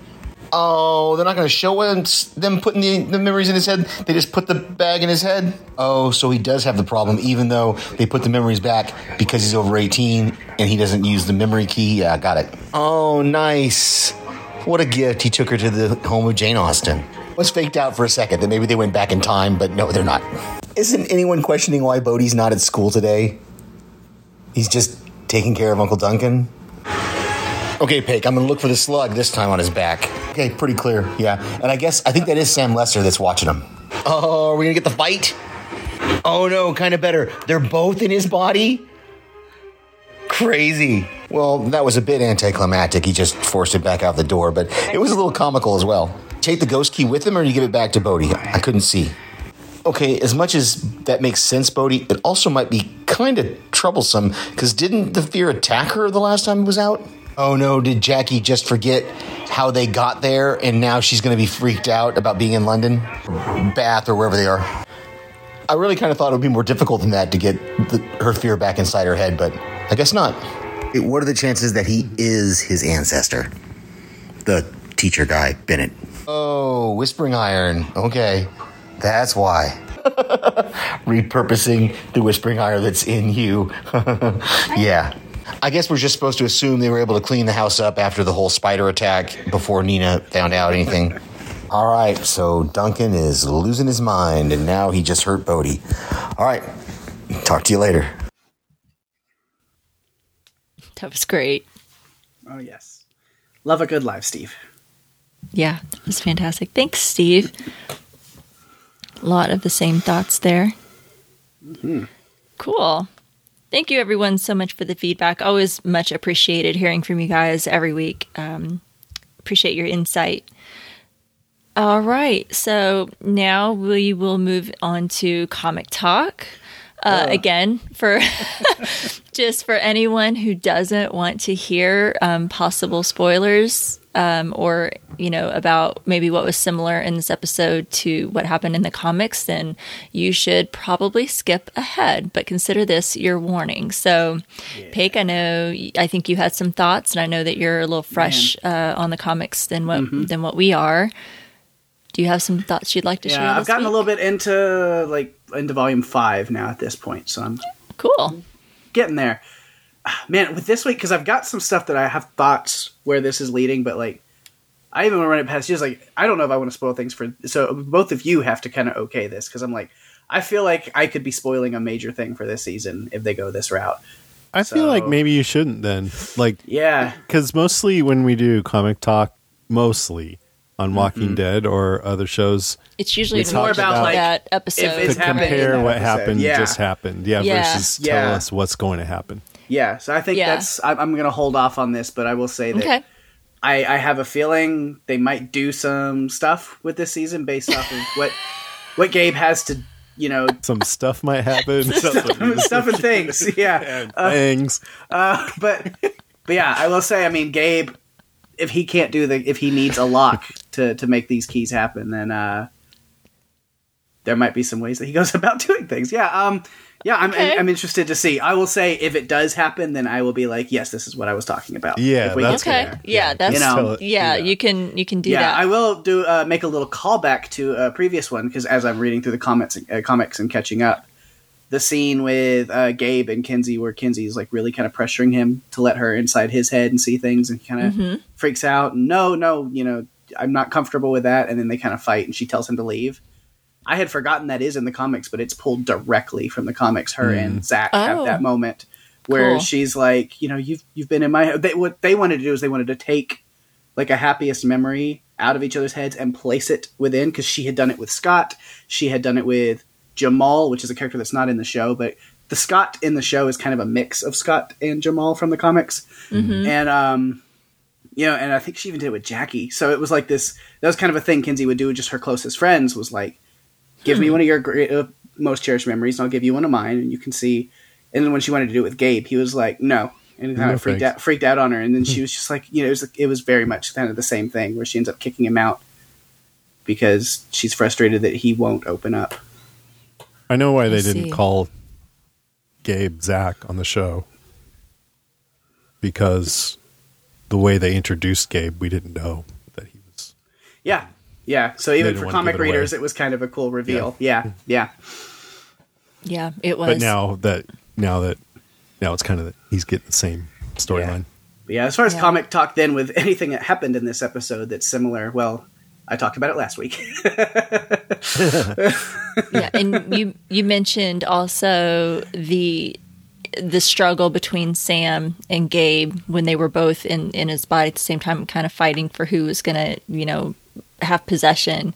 You mentioned that was taken from the comics, so that was pretty Yeah. pretty straightforward there. Uh, you, said circumstances, I guess, were a little bit different about how how they got there, but yeah. as far so as I- when I, I think I, I said it last week, but just in case I was sure. Yeah. So really, what was more is instead of talking to Chamberlain, he uh, Zach went out or Dodge went out because yeah, he wanted he was still looking for the Omega key at this time to open the door initially. Uh, they still had not even been down. Like Dodge had not been down to the Black Door at this point in the comics still, and uh, so he was trying to find the Omega key, and he knew that Sam kind of could go anywhere around the key house. So he was going to have him find the Omega key for him, and when he refused to, they were fighting as ghosts each other a little bit, and then Sam sees the body laying in the doorway, and was like, "Or maybe I'll just take your body," and then it kind of leads to that. But so it wasn't Okay. like a premeditated plan. It was like Dodge went out to get Sam to do something. Sam refused, and then Sam had the idea. Oh, your body's left alone. Maybe I can I can take it over and leave you out here. Yeah, Um, do they? I forget what the ghosts look like. They kind of just look like transparent, right? yeah. They're like these colorful, uh, but see through kind of things. Like Sam is always green, and Oh, okay. Dodge they look kind of like blue. force ghosts. yeah, kind of like Force Ghosts in a way. Yeah, a little more wispier, but yeah. Good comparison. and they can kind of change the way they look a little bit without getting too. Oh, because where was that? Because Rufus really isn't is in this season at all. Uh, but we have a moment because you know Rufus is kind of very into his action figures and his war figures and stuff like that, and so when Sam is able to communicate with Rufus, he can put like an army uniform on and stuff and be like, you know, soldier, I need you to do this, and you know he he's able to kind of change the way he looks as a ghost. Oh, okay. So we've seen uh, Sam, so I can hint at that a little bit. Is maybe there's more to come. Sam still might play some. Roles Yeah, you would think so. I, I would feel like they wouldn't. even as a ghost, he might be able to just for communicate. this little bit. Yeah, with people to help them find ways to take care of Gabe slash Dodge. I mean, ghost haunt, right? So Yeah, Yeah, but yeah. I so get. I will well, I guess sit on that other stuff, outside. and then yeah, if we get some stick, big uh, stuff later, I'll be like, "Ooh, that was it." Yeah, stick Sam in Mike Flanagan's next thing. Uh, too soon. I'm not fully recovered from Midnight Mass yet. I think we get two Flanagan shows next year, so Yeah. Really? I think so. Yeah. We'll see. We will see. Excellent. Anything else from this episode that was pulled from the comics or maybe similar or different that you want to mention that are Um, non spoilerish? Not And if not, it's okay. Think I just- right now, no. Okay. Cool. Well, thanks. Thanks for covering that. Um, I look Mm-hmm. forward to hearing what you have teased us. Yeah. So, You can Yeah. write it down like um, Rima wrote down her Dexter. Yeah. yeah, I did. I was like, this is what I wrote. Yeah, I mean, they said the date. season's supposed to be proof. darker, so I'll say Yeah. there's, there's a possibility. I, I wonder if they'll go hope the so. direction I'm thinking because it's it could get real dark, It's and I think I could like okay. that. Yeah, I hope so. I, I like darker, more threatening Mm-hmm. kind of thing. So that I, I'd be digging that. Cool. Mm-hmm. You should All watch right. some Ari Aster. Ari Aster. Uh, no, that leaves me traumatized, and I can't sleep for weeks. Definitely too much. Okay, next week we will be covering season two, episode five of Locke and Key. Past is prologue, Yeah. which I that sounds like British soldiers or something, maybe. Hmm. It would be interesting if we got a little bit more of a flashback, kind of fleshing out now that we had the British soldier soldiers in the first episode. We kind of got the planting of the seeds from what Josh said. Um, that would be cool. yeah. And we know that the locks have been there for a really long time too. It'd be good to kind of see if, you know, that kind of merges a little bit, their histories a little bit. Uh, might explain Josh's fascination with, I feel, I feel anyway, because I'm still super suspicious of him, his fascination with, I feel like he's got a fascination feel with it's locks. more He's with got the a, he's got a freaking miniature It's of more the the house. locks and not just Matheson. Yeah, yeah, Yeah, yeah, It's yeah. not just yeah. It's it's kind of hyper focused on them, not just Matheson and then the history. So anyway, cool. Can't wait. I guess we'll find out here after we're done recording. Um, we are excited for you to follow us into Key House, but until then, you can follow us on Twitter at Strange Cast. You like us on Facebook at facebook.com slash stranger tcast. You can email at strangerthingscastpod at gmail.com and can also find us on the TV Time app. Find Strange Indeed and a bunch of other great podcasts at podcastica.com. Go out and leave a review for Strange Indeed on Apple Podcasts.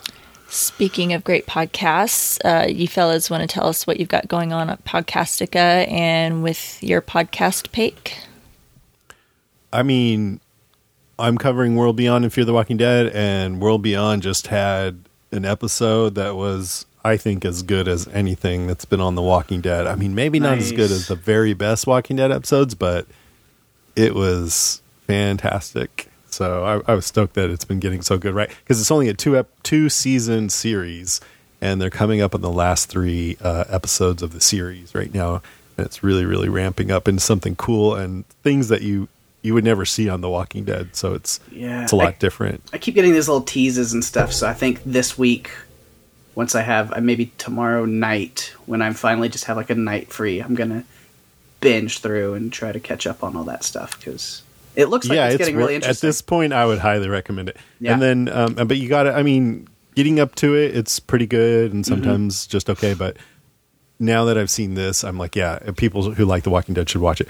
And then also, um, Wheel of Time is coming out This what, week? in three days, Yeah. and then uh, Ben and uh, Greg and Wendy are going to be podcasting about it on House Podcastica after that.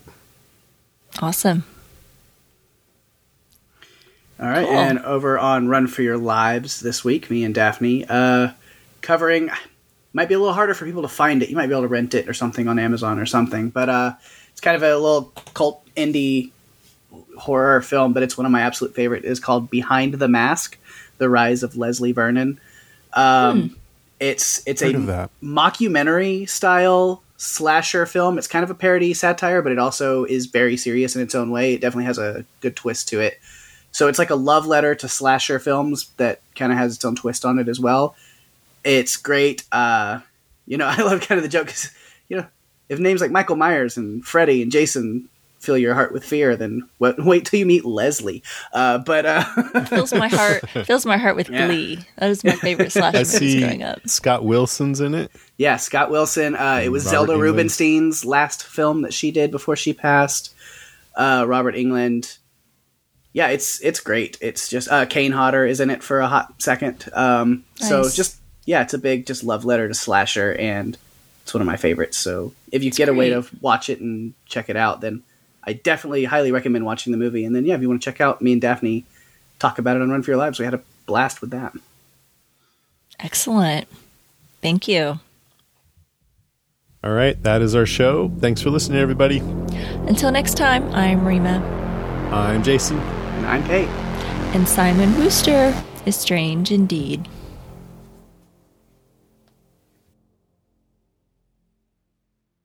Hey everyone, welcome to our bonus segment dedicated to the Great British Baking Show. This week we're covering Collection 9, Episode 8, Free From Week.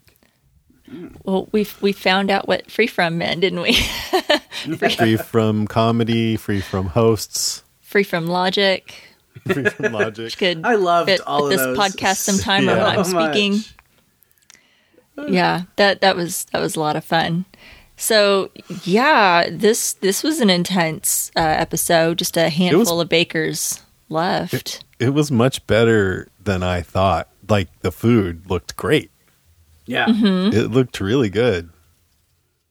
It it did. Even Paul was surprised. Like he ate a few things. Oh, this tastes like you can't even tell. Yeah, I, I thought it was funny their little intro that they were doing, like free from week. With Never heard of that. yeah. What is this? And they're you know they're Matt's describing it free from this and that, and oh Paul's not gonna like that. Uh, and then yeah, he comes out like the Hulk, and I was like, I'm kind of you know I'm willing to try things for sure, but I have to admit, usually when I eat something that's um, you know like dairy free or something like that, it's right. not always Sugar-free. Yeah i'm i'm not into, I, i've had some gluten-free things I, I tried a little little experiment where i did some gluten-free cooking and baking and things like that and Yeah. uh, it's not that some of it really just tastes bad but it's hard to work with you know a lot of that gluten-free you know substitutes for like flour and things uh, Yeah. you know they're, they're they can be kind of difficult to work with and, and you don't quite get that same texture uh, and and the structure of It says it can get You know, the bake. crumbly. yeah it can be Because, very uh, crumbly My, my grandmother had celiac, and so I spent a lot of Mm, time with her and traveled with her and did stuff.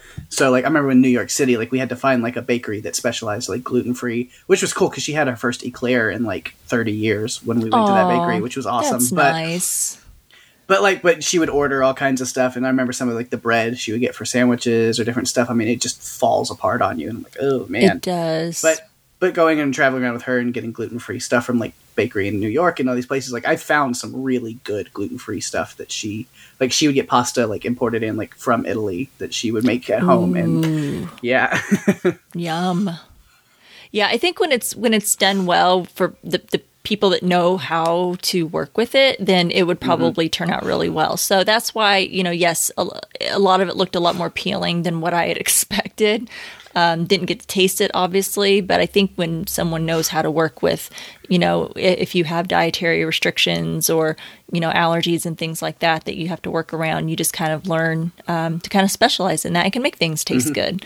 Uh, so so yeah, it was, but it was interesting. I don't think we've ever seen that uh, on Bake Off. Uh, I've I've watched all the seasons, and uh, I don't remember that they've done anything like that. So it was definitely unique. I'm always curious how they're going to try to, you know, do something a little bit different because they always do, you know, bread week. They always have like a cake week, pastries and things like that um, as like a standard. But uh, you know, they always try to throw in something a little bit different, right, to kind of mix it up and make it fun each season. So I thought this was an interesting challenge, and you know, I think we think it was mentioned last week that um, this would have been the challenge that would have been great had Freya still been with us. yeah. she would have excelled. I was disappointed she didn't even get a mention. I think they did. They didn't mention her. Yeah. They did. Yeah, I think Oh, when the Yeah. judges were kind of sitting in that back tent or whatever, and they said, "Oh, too bad Freya Yeah. wasn't here for this week." Oh, good. good. Yeah, I they did. that. Yeah. I'm yeah, glad. she she did get a mention. So so yeah. Um well, so speaking of these unique bakes, uh, before we jump into uh, what our favorite bakes were, wh- what stood out for us, or what we thought were maybe the yummiest or most aesthetically pleasing, just a quick rundown. Signature Bake. Bakers had to bake a dairy free ice cream sandwich. They had three hours. Does not seem like a lot of time for baking and making flipping ice cream, but they did it. Uh, technical challenge. They had to make eight identical vegan sausage rolls with some sticky red onion chutney. Looked yummy. Uh, and they had to do that in two hours. The showstopper, they needed to make a gluten free celebration cake with at least two tiers, and they were given four and a half hours for that bake. Always get a lot of time for that showstopper. Uh, so, with that being said, who wants to start with their, or one of their, if you have more than one, one of your favorite bakes for this episode? I mean, Lizzie's brain cake was the best. The dyslexia, like she Mm-hmm. Her mentioned. Yeah. yeah, all those. She has dyslexia, dyspraxia, ADHD, and concentration disorder, brain fog. So she made a shag rug like brain fuzz. with organized chaos, rice paper fins with numbers and letters to represent dyslexia, lime Swiss meringue, coconut, pineapple jam, coated in this kaleidoscopic shag pile of Italian meringue buttercream. Mm-hmm. That was so cool. So good. and Yeah. I, you know, I thought it, she's going to have to really pull one out to not go home, and she really did. But everyone else was just so good. Yeah. But even even with that, uh, I just loved this thing. It was like Prue said, you know, no one, none of them had ever seen anything like it, and Paul said it was like the Yellow Submarine cartoon. Um, and Christelle was like almost crying, saying she was proud of her and almost made her cry. I just loved everything about this. It really stood out to me uh, in the whole series of something really special. Yeah. So that's my bake of the week for sure. Mm-hmm. I'm a hundred percent on board with you. That was my like it's because yeah, it's it's it was learning disabilities or she's a SEN, which is special education needs. Mm-hmm. Which yeah, and it was a representation of just because you are different in those ways that you still should be celebrated. Celebrate it. yeah. And her explaining it, I almost wanted to just like tear up because I'm just Yeah. like, God, I love this girl so much right now. And I know. I mean, but yeah, and I totally agree with everything. Like explaining it and celebrating the uniqueness, I love that. But but but it also took for the cake to be freaking amazing looking. Yeah. To, for it to just really stand out for me. Like the idea is so good, and then the cake was awesome too. yeah, I mean, just all the piping and stuff that had to go Yeah. on with it, like She freaking And her- did it. finessed it. finesse. she Yeah. finesse. Yeah, she she reached finesse level this week. right. Yeah. So I love that. I mean, Me the ice creams, I I thought they all looked good, and it was it was really hard. Uh, I, I thought it was interesting because it's dairy free, and the real challenge is in the ice cream part, not the cookie part. I mean, that's challenging too, but mostly. But um, it was hard for me to choose which one I liked best. But I think it was Jurgen's pistachio almond macarons with banana coconut ice cream. Even though the macarons didn't turn out quite like they're supposed to, I think they were still really good. Yeah, yeah. it was saying like you basically invented like a new kind A of new, biscuit, yeah. and it's super good. It So- Seemed good. appropriate for an ice cream sandwich. Yeah. Yeah. right. It, probably even more appropriate. Mm-hmm. And and the, and the, he Paul mentioned something about the intense flavor of banana, so I guess I'd have to pick that as my favorite. Although Crystelle's wa- was a close second. that is also my favorite on the ice cream ones. It's like, all right, we're just lockstep today, but that's that's great. I think Chigs with the mango ice cream also was super. Yeah. good. like I was like, yep, I'd be all on that as well. So Well, Lizzie's dark chocolate biscuits. I mean, even with the hundred percent Giuseppe's, the cocoa, orangey thing. because when she said she did used hundred percent cocoa on those, I was like, oh yikes! Like that could be really bitter if not done. She But said it, it- smelled like jaguar pee. Or wee. jaguar right. wee. Uh, Or it looked like it. I think she said. No, she said it smelled smells like Really? jag- jaguar wee. Why, why would she know what that? Th- Well, She's around. so I don't know. so if anyone has i think I, I saw a couple of episodes and i can't remember how i watched them but there's uh like an after after the episode airs there's a like an extra slice they call it for gbbo and it's kind of like a behind the scenes and they kind of explain some things. And i think lizzie was on uh, after this episode and kind of explained it a little bit like okay what is that? And why do you know what she it's i don't know the whole story because i didn't get to hear, hear the whole thing. But i guess she lives close to a zoo where they i guess have jaguars and they let can let you Yeah. smell what it smells like That makes so much more sense because I was like, yeah, is 'cause it's a very piss black? specific thing. like, it no. smells like jaguar piss so you're like yeah how does she And uh, but I love that Joel because uh, she goes, you know what this reminds me of, and Noel's like the inside of a coffin, and she goes Jaguar wee, and he goes, all right, you're weirder than I am. It's official. yeah.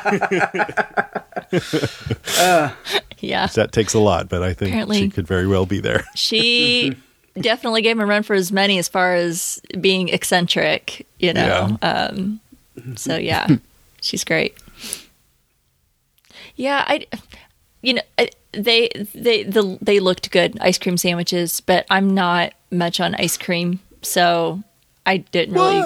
No, I. That's not a secret. I've no. I. It's fine. I don't hate it, but it is definitely. I'm not one of those girls that goes and runs to the freezer and grabs the ice cream to All know, right. If I can't say. Dexter episode two is boring, then you can't say ice cream's not good. I'm just kidding. I just, it's fine. It's not bad. It's no good. It's Okay. just fine. It's not one of my favorites. it's not what I reach for. So it, you know, I was like, oh, that looks interesting. I would try it for sure. I take a couple of bites. I'm just Sure. not, I'm not, Not devouring it. So, uh, and I, the, the vegan sausage rolls did not appeal to me whatsoever. It oh, did Oh, it's so. not Yeah, I'm- those. sound good. It's like a me at all. mushroom and walnut Yeah. base, and then it had like the No. onion So chutney. I was. I would have been all on that. No, the yeah. onion chutney too. sounded really good. But- but Mushrooms are so good. I And love the mushroom. puff, rough puff pastry. Yeah. Yeah, that looked delicious. Not And then when it was no. extra spicy, that just made me want it more. But it was so funny when Crystelle's like, he's like, "Come up over here and try this." She goes, "I've tasted it. You know, I like spice." great, great timing. Yeah, that's it was like, funny that it Yeah. choked Paul up. I thought that was really funny. and he goes, That- "Milk, please." He goes, and "Milk." Oat you can have only oat milk. Oat milk. and he goes, "Oh, I think I'll stick with." I'm that." happy with the chili. Yeah. He really doesn't like any kind of like dairy free, gluten free kind of uh, thing. That was good. Matt's. I feel like Matt's gelling a, a bit more. He's Yeah. getting more comfortable because that was a really good comeback right there. You can yeah, have quick and oatmeal. snappy. Yeah, Yeah. Uh, but the showstoppers really won me over. I think, uh, like you guys said, Lizzie's um, extraordinary cake. Uh, I thought being a celebration of her and her, what makes her different and unique, along with others. Um, you know, I thought it was beautiful. I thought she really just pulled it off this week and it was just made it even more sad to see her go seeing Oh, how no. well she did this week but i think also chigs's uh, red velvet cake i love red velvet cake oh my gosh See, and that's where like, we, we diverge on that because Yeah. I could care less. Like, Oh, I- gosh. about Wait, red velvet. Giuseppe, I'm like, his was like stodgy, and and I thought, oh crap, there could be an upset here. He he could go home. Giuseppe's and was- then when, when Paul just looks they- at him and He's the says only like one that wasn't good. underwhelmed, and I was like, "Oh, that stings." he said i expected better from you yeah, like, and it wasn't like it's good, but I would expect better from you. It was like it's not that good. Didn't they didn't like how it looked either. And uh, so I was like, wow, could he be going home? And then when they all go back and converse, Paul right away says, no, he's safe. And I'm like, ah, they shouldn't have put that in there. They should have left it a little more suspenseful. Mm-hmm. You know, I don't know. I guess if he's safe, he's safe. But it just killed the suspense. yeah but yeah, anyway, sorry. Go on. no you're fine i was just Hmm. gonna see if uh, anyone had any other favorite bakes that stood out to them Um, I get like you, you mentioned Chigs, even though I said I don't care for red velvet too much. I'm proud of. I mean, just like that. It seemed like he just in like perfection was an ingredient he used in that because I mean they loved it, and so I think it's awesome he rocked that. And then I think just design wise, even though it was like leaning a little bit, they still really loved Crystelle's with the dress and the. I was impressed by her. The She roses, the roses piping of the roses. well. I was so Yeah. impressed Yeah. with those roses. She did that in one or two other bakes, but yeah, mm-hmm. she's really good at it. yep And I, I noticed Jurgen said his cake was made for 80 people. like, oh, wow. Yeah, he was the only one to do three tiers, so he had Yeah. extra He's- sponge to make. always going a little bit above to try and make himself stand out a little bit. Yeah, So yeah, he did well. They all they all did, real, you know, I thought pretty well. Um, Okay, uh, what about standout moments? We've mentioned a few. Uh, anyone have any other particular standout moments that were funny or just heartwarming? I mean, the I guess it's funny in retrospect, but um, Jurgen dropping his sausage rolls on the floor, and then he just picks them up, and then he doesn't tell anyone. And I'm like, I wonder if Paul found that out when he like watched the episode. Like, hey, I just I ate ate those. that, What- yeah. five second rule. We're good. It's all good. I think Crystelle did it too. She's like, "Oh, five second rule," and not in this episode, but another episode. Uh-huh. But yeah, I mean, this seems worse funny. though. Like all of them right on the floor. sure were. Yeah, well, you got to have something to turn in. You can't be like, "Sorry, I dropped him on the floor." Didn't even show him like what scraping him off or anything. Yeah, or flag him and be like, "I wouldn't eat those. Yeah. Those, those were You on know- the floor longest." And if I had a magic key that would tell me how many times I've eaten something that fell on the floor, I would not use it because I don't want to know. Yeah, I don't want to know. I love. Uh, I I wish I would have wrote down who she was talking about.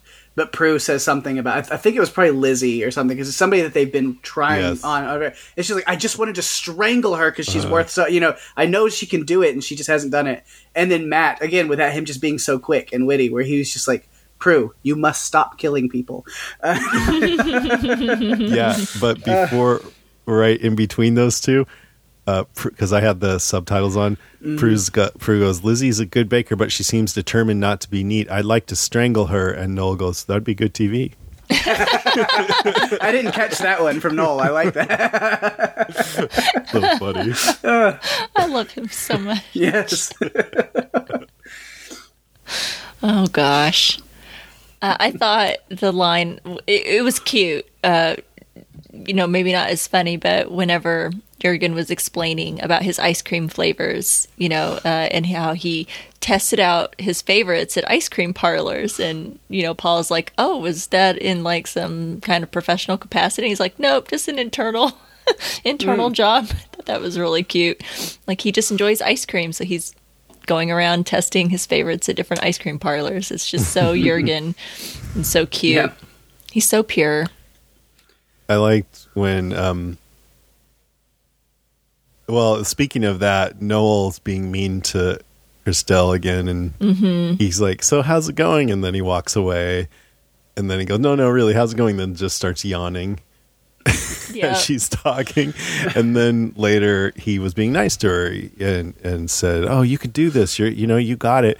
And she goes, "You're being so nice. Usually, you're like, why are you here?" And he's all, "Well, that's because you respond to banter. If I imagine if I asked Jurgen why he's here, he'd be like, because I'm an efficient, powerful, scientific baker. Why are you here?" and I'd be like, "Good point. I better get my coat." yeah. I like their banter. Okay. They're cute. But what about Jurgen splashing his whiskey and apricot sauce on um, his cake and got some on Matt? And he goes, "Oops, sorry." And Matt's like, "No, it's all right. It's very refreshing." And he goes, Jurgen's like, "It's not the worst thing to be splashed on." And Matt's like, "No, no, I can definitely think of worse things." Yeah.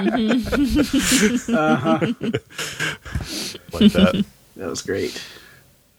Uh, it's not really like a line or moment, but just again with the bakes. Crystelle with her cookies again, miso. She is really stuck on using miso She in like likes every miso. week right now. Yeah. it's like she's on that miso kick with the coffee me ice cream. Though I was like, all right, okay. like, Yeah, but that that was yeah. I really wanted to try that one because they loved it too. yeah, So that always helps. Love it. yeah. Uh, Lizzie has a line about when she's working on her biscuits for the ice cream sandwich. And again, I only get like half the quote, and so I'm like, oh, I forgot the context. But uh, where she goes, "Who cares what Paul thinks?" And I was like, "Ooh, I don't know if that mentality is uh, good for you." Yep. She's determined to do her own thing. Yeah, I only got half of this one, but Noel's over there saying, I guess saying like, "Am I bothering you?" or something, and Jurgen's like, "You might not believe it, but you're a calming influence." And Noel's like, "That's never been said before." I believe that. Yeah. And we talked about where Matt and Noel were kind of doing their own little back and forth, doing their own version of mm-hmm. freeform, free from logic, free from hosts, free from comedy. that was Free from important information, bakers. You have time left. Time left. I, I, I probably giggled more uh, during this one than what I Yeah. did at some of the others. Yeah. So, like that. Or Yeah. free free from Good. tent, where they were just standing out in the field. That's right. It's like, oh, it's nice being out in nature. Shall we strip down again? Sure. Again. yeah. They're cute. Anything else?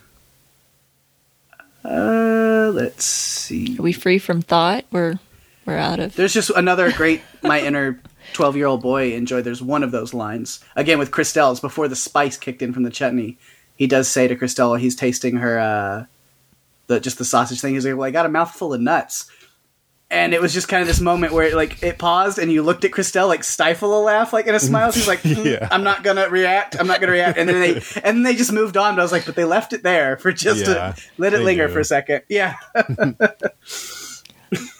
I know it's it's funny. I always think, gosh, you know, they always say they're judging it blind, but you can't help by you know, when you're watching the judges, Paul and Prue up there, and they're making comments whether something is really good, whether something has just was an epic fail. You know, I'm like, all you have to do is look up the bakers' faces, You and they're know. totally The giving one themselves who's away. red is the one. yeah, as soon as they're like, oh yeah, oh that's not good, and the baker's over there going, you know, like oh they don't hide it on their face at all. yeah, Yeah, I wonder if Paul and Prue ever notice that, but just pretend not to, or they just. I'm sure they try not to. You know, yeah, yeah, to try Mm-hmm. try to remain um is is Impartial. Yeah, impartial as possible. Excuse me. All right. Any other thoughts? get something down the wrong pipe there. Yes. oh no. Um, you want to go to standout Baker? Yeah. Um, so we're down to let's see the count here. We've got Chigs, Crystelle, Giuseppe, and Jurgen. So I, I That's it. yeah, that's Yeah. it. Um, Well, Lizzie's in this one.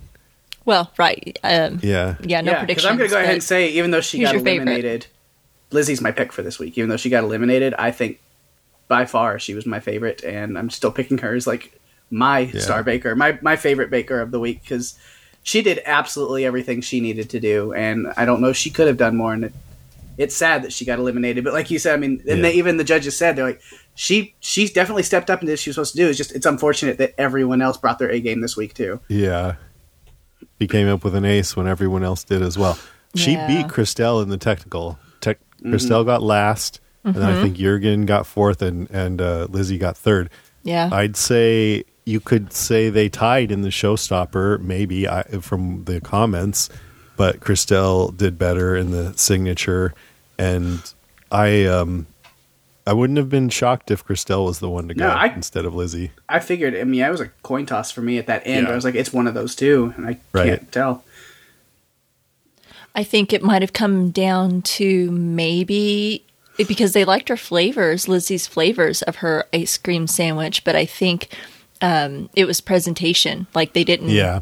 They felt, eh, you kind of lost some of that pattern there, and I didn't really like how she did the like she painted the little dogs in the pattern or something. I could, couldn't quite, Yeah. you know, so it didn't look very good, but they liked the Mm-hmm. And flavors. Crystelle's was really, So- really good looking. yeah, I was gonna say it looked good. Plus, they did like also like the flavors, so maybe that's what kind of bumped her up just a little bit. So I think it was mostly about the signature. I feel like Yeah. the technical usually is less uh, weight to it, less important. sometimes, yeah. I, I'd pick her, but also Chigs. He just Chigs rocked it. he did first in technical. Uh, he he was awesome all the way through.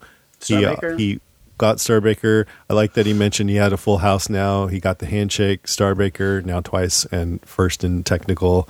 And he's just really improved, you know, as happens on this show, improved over the course of it. That's what I. win. Yeah, I've enjoyed watching Chigs rise. You know, he's he's. I think in the first couple of episodes, he was just kind of like right there in the middle. He didn't quite Yeah. stand out, but he wasn't really at the Right. bottom where he we was. a barely even talked about him at first. Yeah, We he, he didn't. mentioned him. I don't know that we did that much. Uh, he was like a little bit of a, a, you know, kind of in the background a little bit. We're like, oh, well, he's just kind of middle ground here. He didn't really stand out, but you know, was in it enough to be able to pass on to the next round, and he has just continuously improved. So I'm really happy for him. You'd love to see those bakers as they keep improving, and you know, I mean, Giuseppe and Jurgen have been so consistent. Crystelle a little bit more consistent, but uh, Yeah. to see someone improve and rise like Chigs has, it's always Yeah. fun to see. I love that. he i mean he's a good guy too he's smiley and fun it's interesting because you know he always seems kind of like a happy-go-lucky guy except during the technical when they're talking about it he's got this look on his face like he's almost shocked and pissed. Because he's uh, horrified like what are they gonna say? Yeah.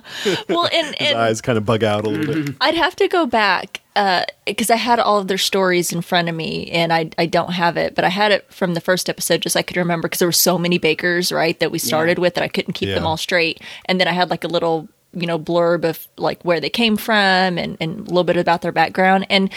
Am I am I mistaken? Do you guys remember? Wasn't Chigs uh, the the he became a pandemic baker. Like he didn't really have a whole lot of experience. He was a Oh. pandemic yeah, baker, I think right? so. He just Yeah. he's new to it. Yeah. Yeah, so that was like so many other people in the world, you know, Start of stuck at home. in 2020. Yep. Okay, yeah. So I thought, I thought, man, you know, now none of them are real professional bakers, right? That isn't what the show's Not about. supposed to be. Yeah, not supposed to be. But you know, many of them have had long time experience. They bake, they've been baking for a long time, or they grew up baking with you know grandparents or their parents, or you know just been doing it for quite some time. With um, but to know that he started literally like the year before, I'm like, dang, dude you know the things that he's able to do like he got on this show and he's only been baking for like a year uh, and be able to produce some of these beautiful bakes uh, kudos to this dude he's got some real talent That just shows you that any one of us could do the same thing.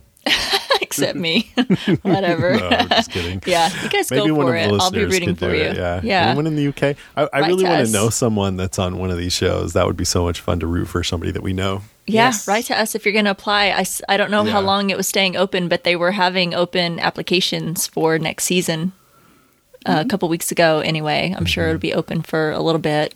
Uh, if you are listening and you're going to apply and make it, let us know. We'll, we'll cheer you on every week. Yeah. Cool. Anything else that we want to say about the episode? Does Lizzie have a dog named Prue? Yeah. That's Yeah. what she said. She did. Okay. Mm-hmm. I thought I caught that. Yeah. That's so funny. Yeah. wonder if she named it after Prue on the show. like maybe she's just a fan of Yeah. the show. Maybe. Paul and Prue were two dogs. That would be hilarious if somebody had a pair of dogs named Paul and Prue, or Matt and Noel. right. Yeah. It'd be funny. Okay. Anything else? No. Nope. That's it. Well, I know someone had something that they wanted to say. Our good friend Greg uh, provided some feedback. Um, so it'll be interesting to see what he has to say. We know we haven't been asking for listener feedback, but um, we did get some this week. So why not? We'll see what Greg thinks about this week. No! God, no! Lizzie finally produced something with finesse and taste. And it's just that we can get rid of her? Like, I get it. Everybody's awesome. And she, but she's so pretty. Ugh. Ugh. That's hilarious. it's tough, man. They're all so good. I know it's a it. competition. Someone's got to go home. Yeah, it was just, I guess, a little too little, too late for Lizzie. Like, Mm-hmm. like you said, she If she'd had an ace, but so Done- did everyone else. super well on the signature, maybe she would have gotten to stay. Mm-hmm. Yeah, we love her though. We're happy for her, and she seemed. She did get pretty emotional, which made me emotional. But she hmm. seemed like like I just want to get back home to my dog, and I thought, you know what, I can relate to that. I'd miss my dogs too if I had to be gone that long. So I get She it. made it really far. Yeah, Yeah. she did. Man, just being on the show is an accomplishment. And then when you continue to make it every week like she did, I mean, holy crap. You know, Paul, I think, said it last week like, we've got the best set of bakers that he thought he's seen in quite some time. That is quite an achievement that she has made it that far. Uh, so that's Yeah. nothing to hang her head about at all. So I'm really proud of her, and I think she did an amazing job. I, I'll miss her unique personality that that she brings to the show every week. So next week, I you know I don't want to make any predictions, but I would not be surprised if Crystelle goes, which will be really sad. But it could be any of them. Yeah, it's could be any of them. Yeah, after this week was seeing because I mean Crystelle had her ups and downs, but Chigs, Yeah. just on that up trajectory. Yeah. Crystelle has shown she can really shine on different things, and Absolutely. then Jurgen struggled in the signature, or no, the technical this week, Yep. and Giuseppe had a really bad showstopper, and so like they showed some like you know some kinks in their system. So I was like, honestly, Yeah. I'm unsure where this could go with these final four. Anything Me could too. happen. Like I'm Yeah. just saying, if I had to guess, but who knows? Mm-hmm. Like they're all great. There have been some upsets in the past for sure. Yeah, you know, for sure. uh, folks that are very consistent and always produce something really great and do well. But man, it takes Mess up. one week uh, Yeah. for weather. You never know with that darn weather. If it's really, really hot, it could be raining, uh, and the the weather mess with them. Just could be something that they just aren't great at. Uh, I've certainly seen some some interesting episodes and how it can uh, make even those great bakers um, just have a bad week. It's unfortunate. Yep, we are down. And down some people final. just they do great. I mean, I'm like this. You do great until it comes to the crucial moment and then you choke. you know? I've been like that at times where I know I can do something, but just because it's when it really counts, When it that's when you're the most nervous and it's Yeah. like Yeah. forget the, the, flour or pressure. something. Yeah, the pressure. Totally understandable. Yep. So next week, then uh, we will cover episode nine, uh, which is the quarterfinals, and it's um, or sorry, semifinals, and it's patisserie week. Yay! Patisserie. What, what is patisserie? It's a little like fancy It's like pastries, yeah, right? like little cute, delicate, fancy, Decorated. fancy Oh. pastries that you'd see at a patisserie window. Little in the bakery windows and stuff. Yeah. yeah, they're usually delicate and small, miniature, usually very, very well decorated, very We'll get like a precise. macaron challenge or something in there. Don't they usually Mm. kind of? Yummy.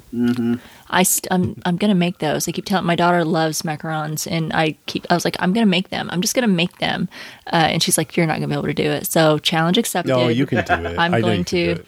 Uh, it might take me a couple of. Uh, I better stock up on the supplies. It won't. Uh, it'll take me a good couple of rounds, but I'm going to make them. But anyway, yeah, I hope we see some. I, I love patisserie week. I love. I I love miniature anything. I don't care what it is. Um, so I love seeing like the little miniature desserts uh, that they display so beautifully on their cute little trays. So I can't wait. I'm ready for a feast. All right. Well, on your marks. Get set. Big.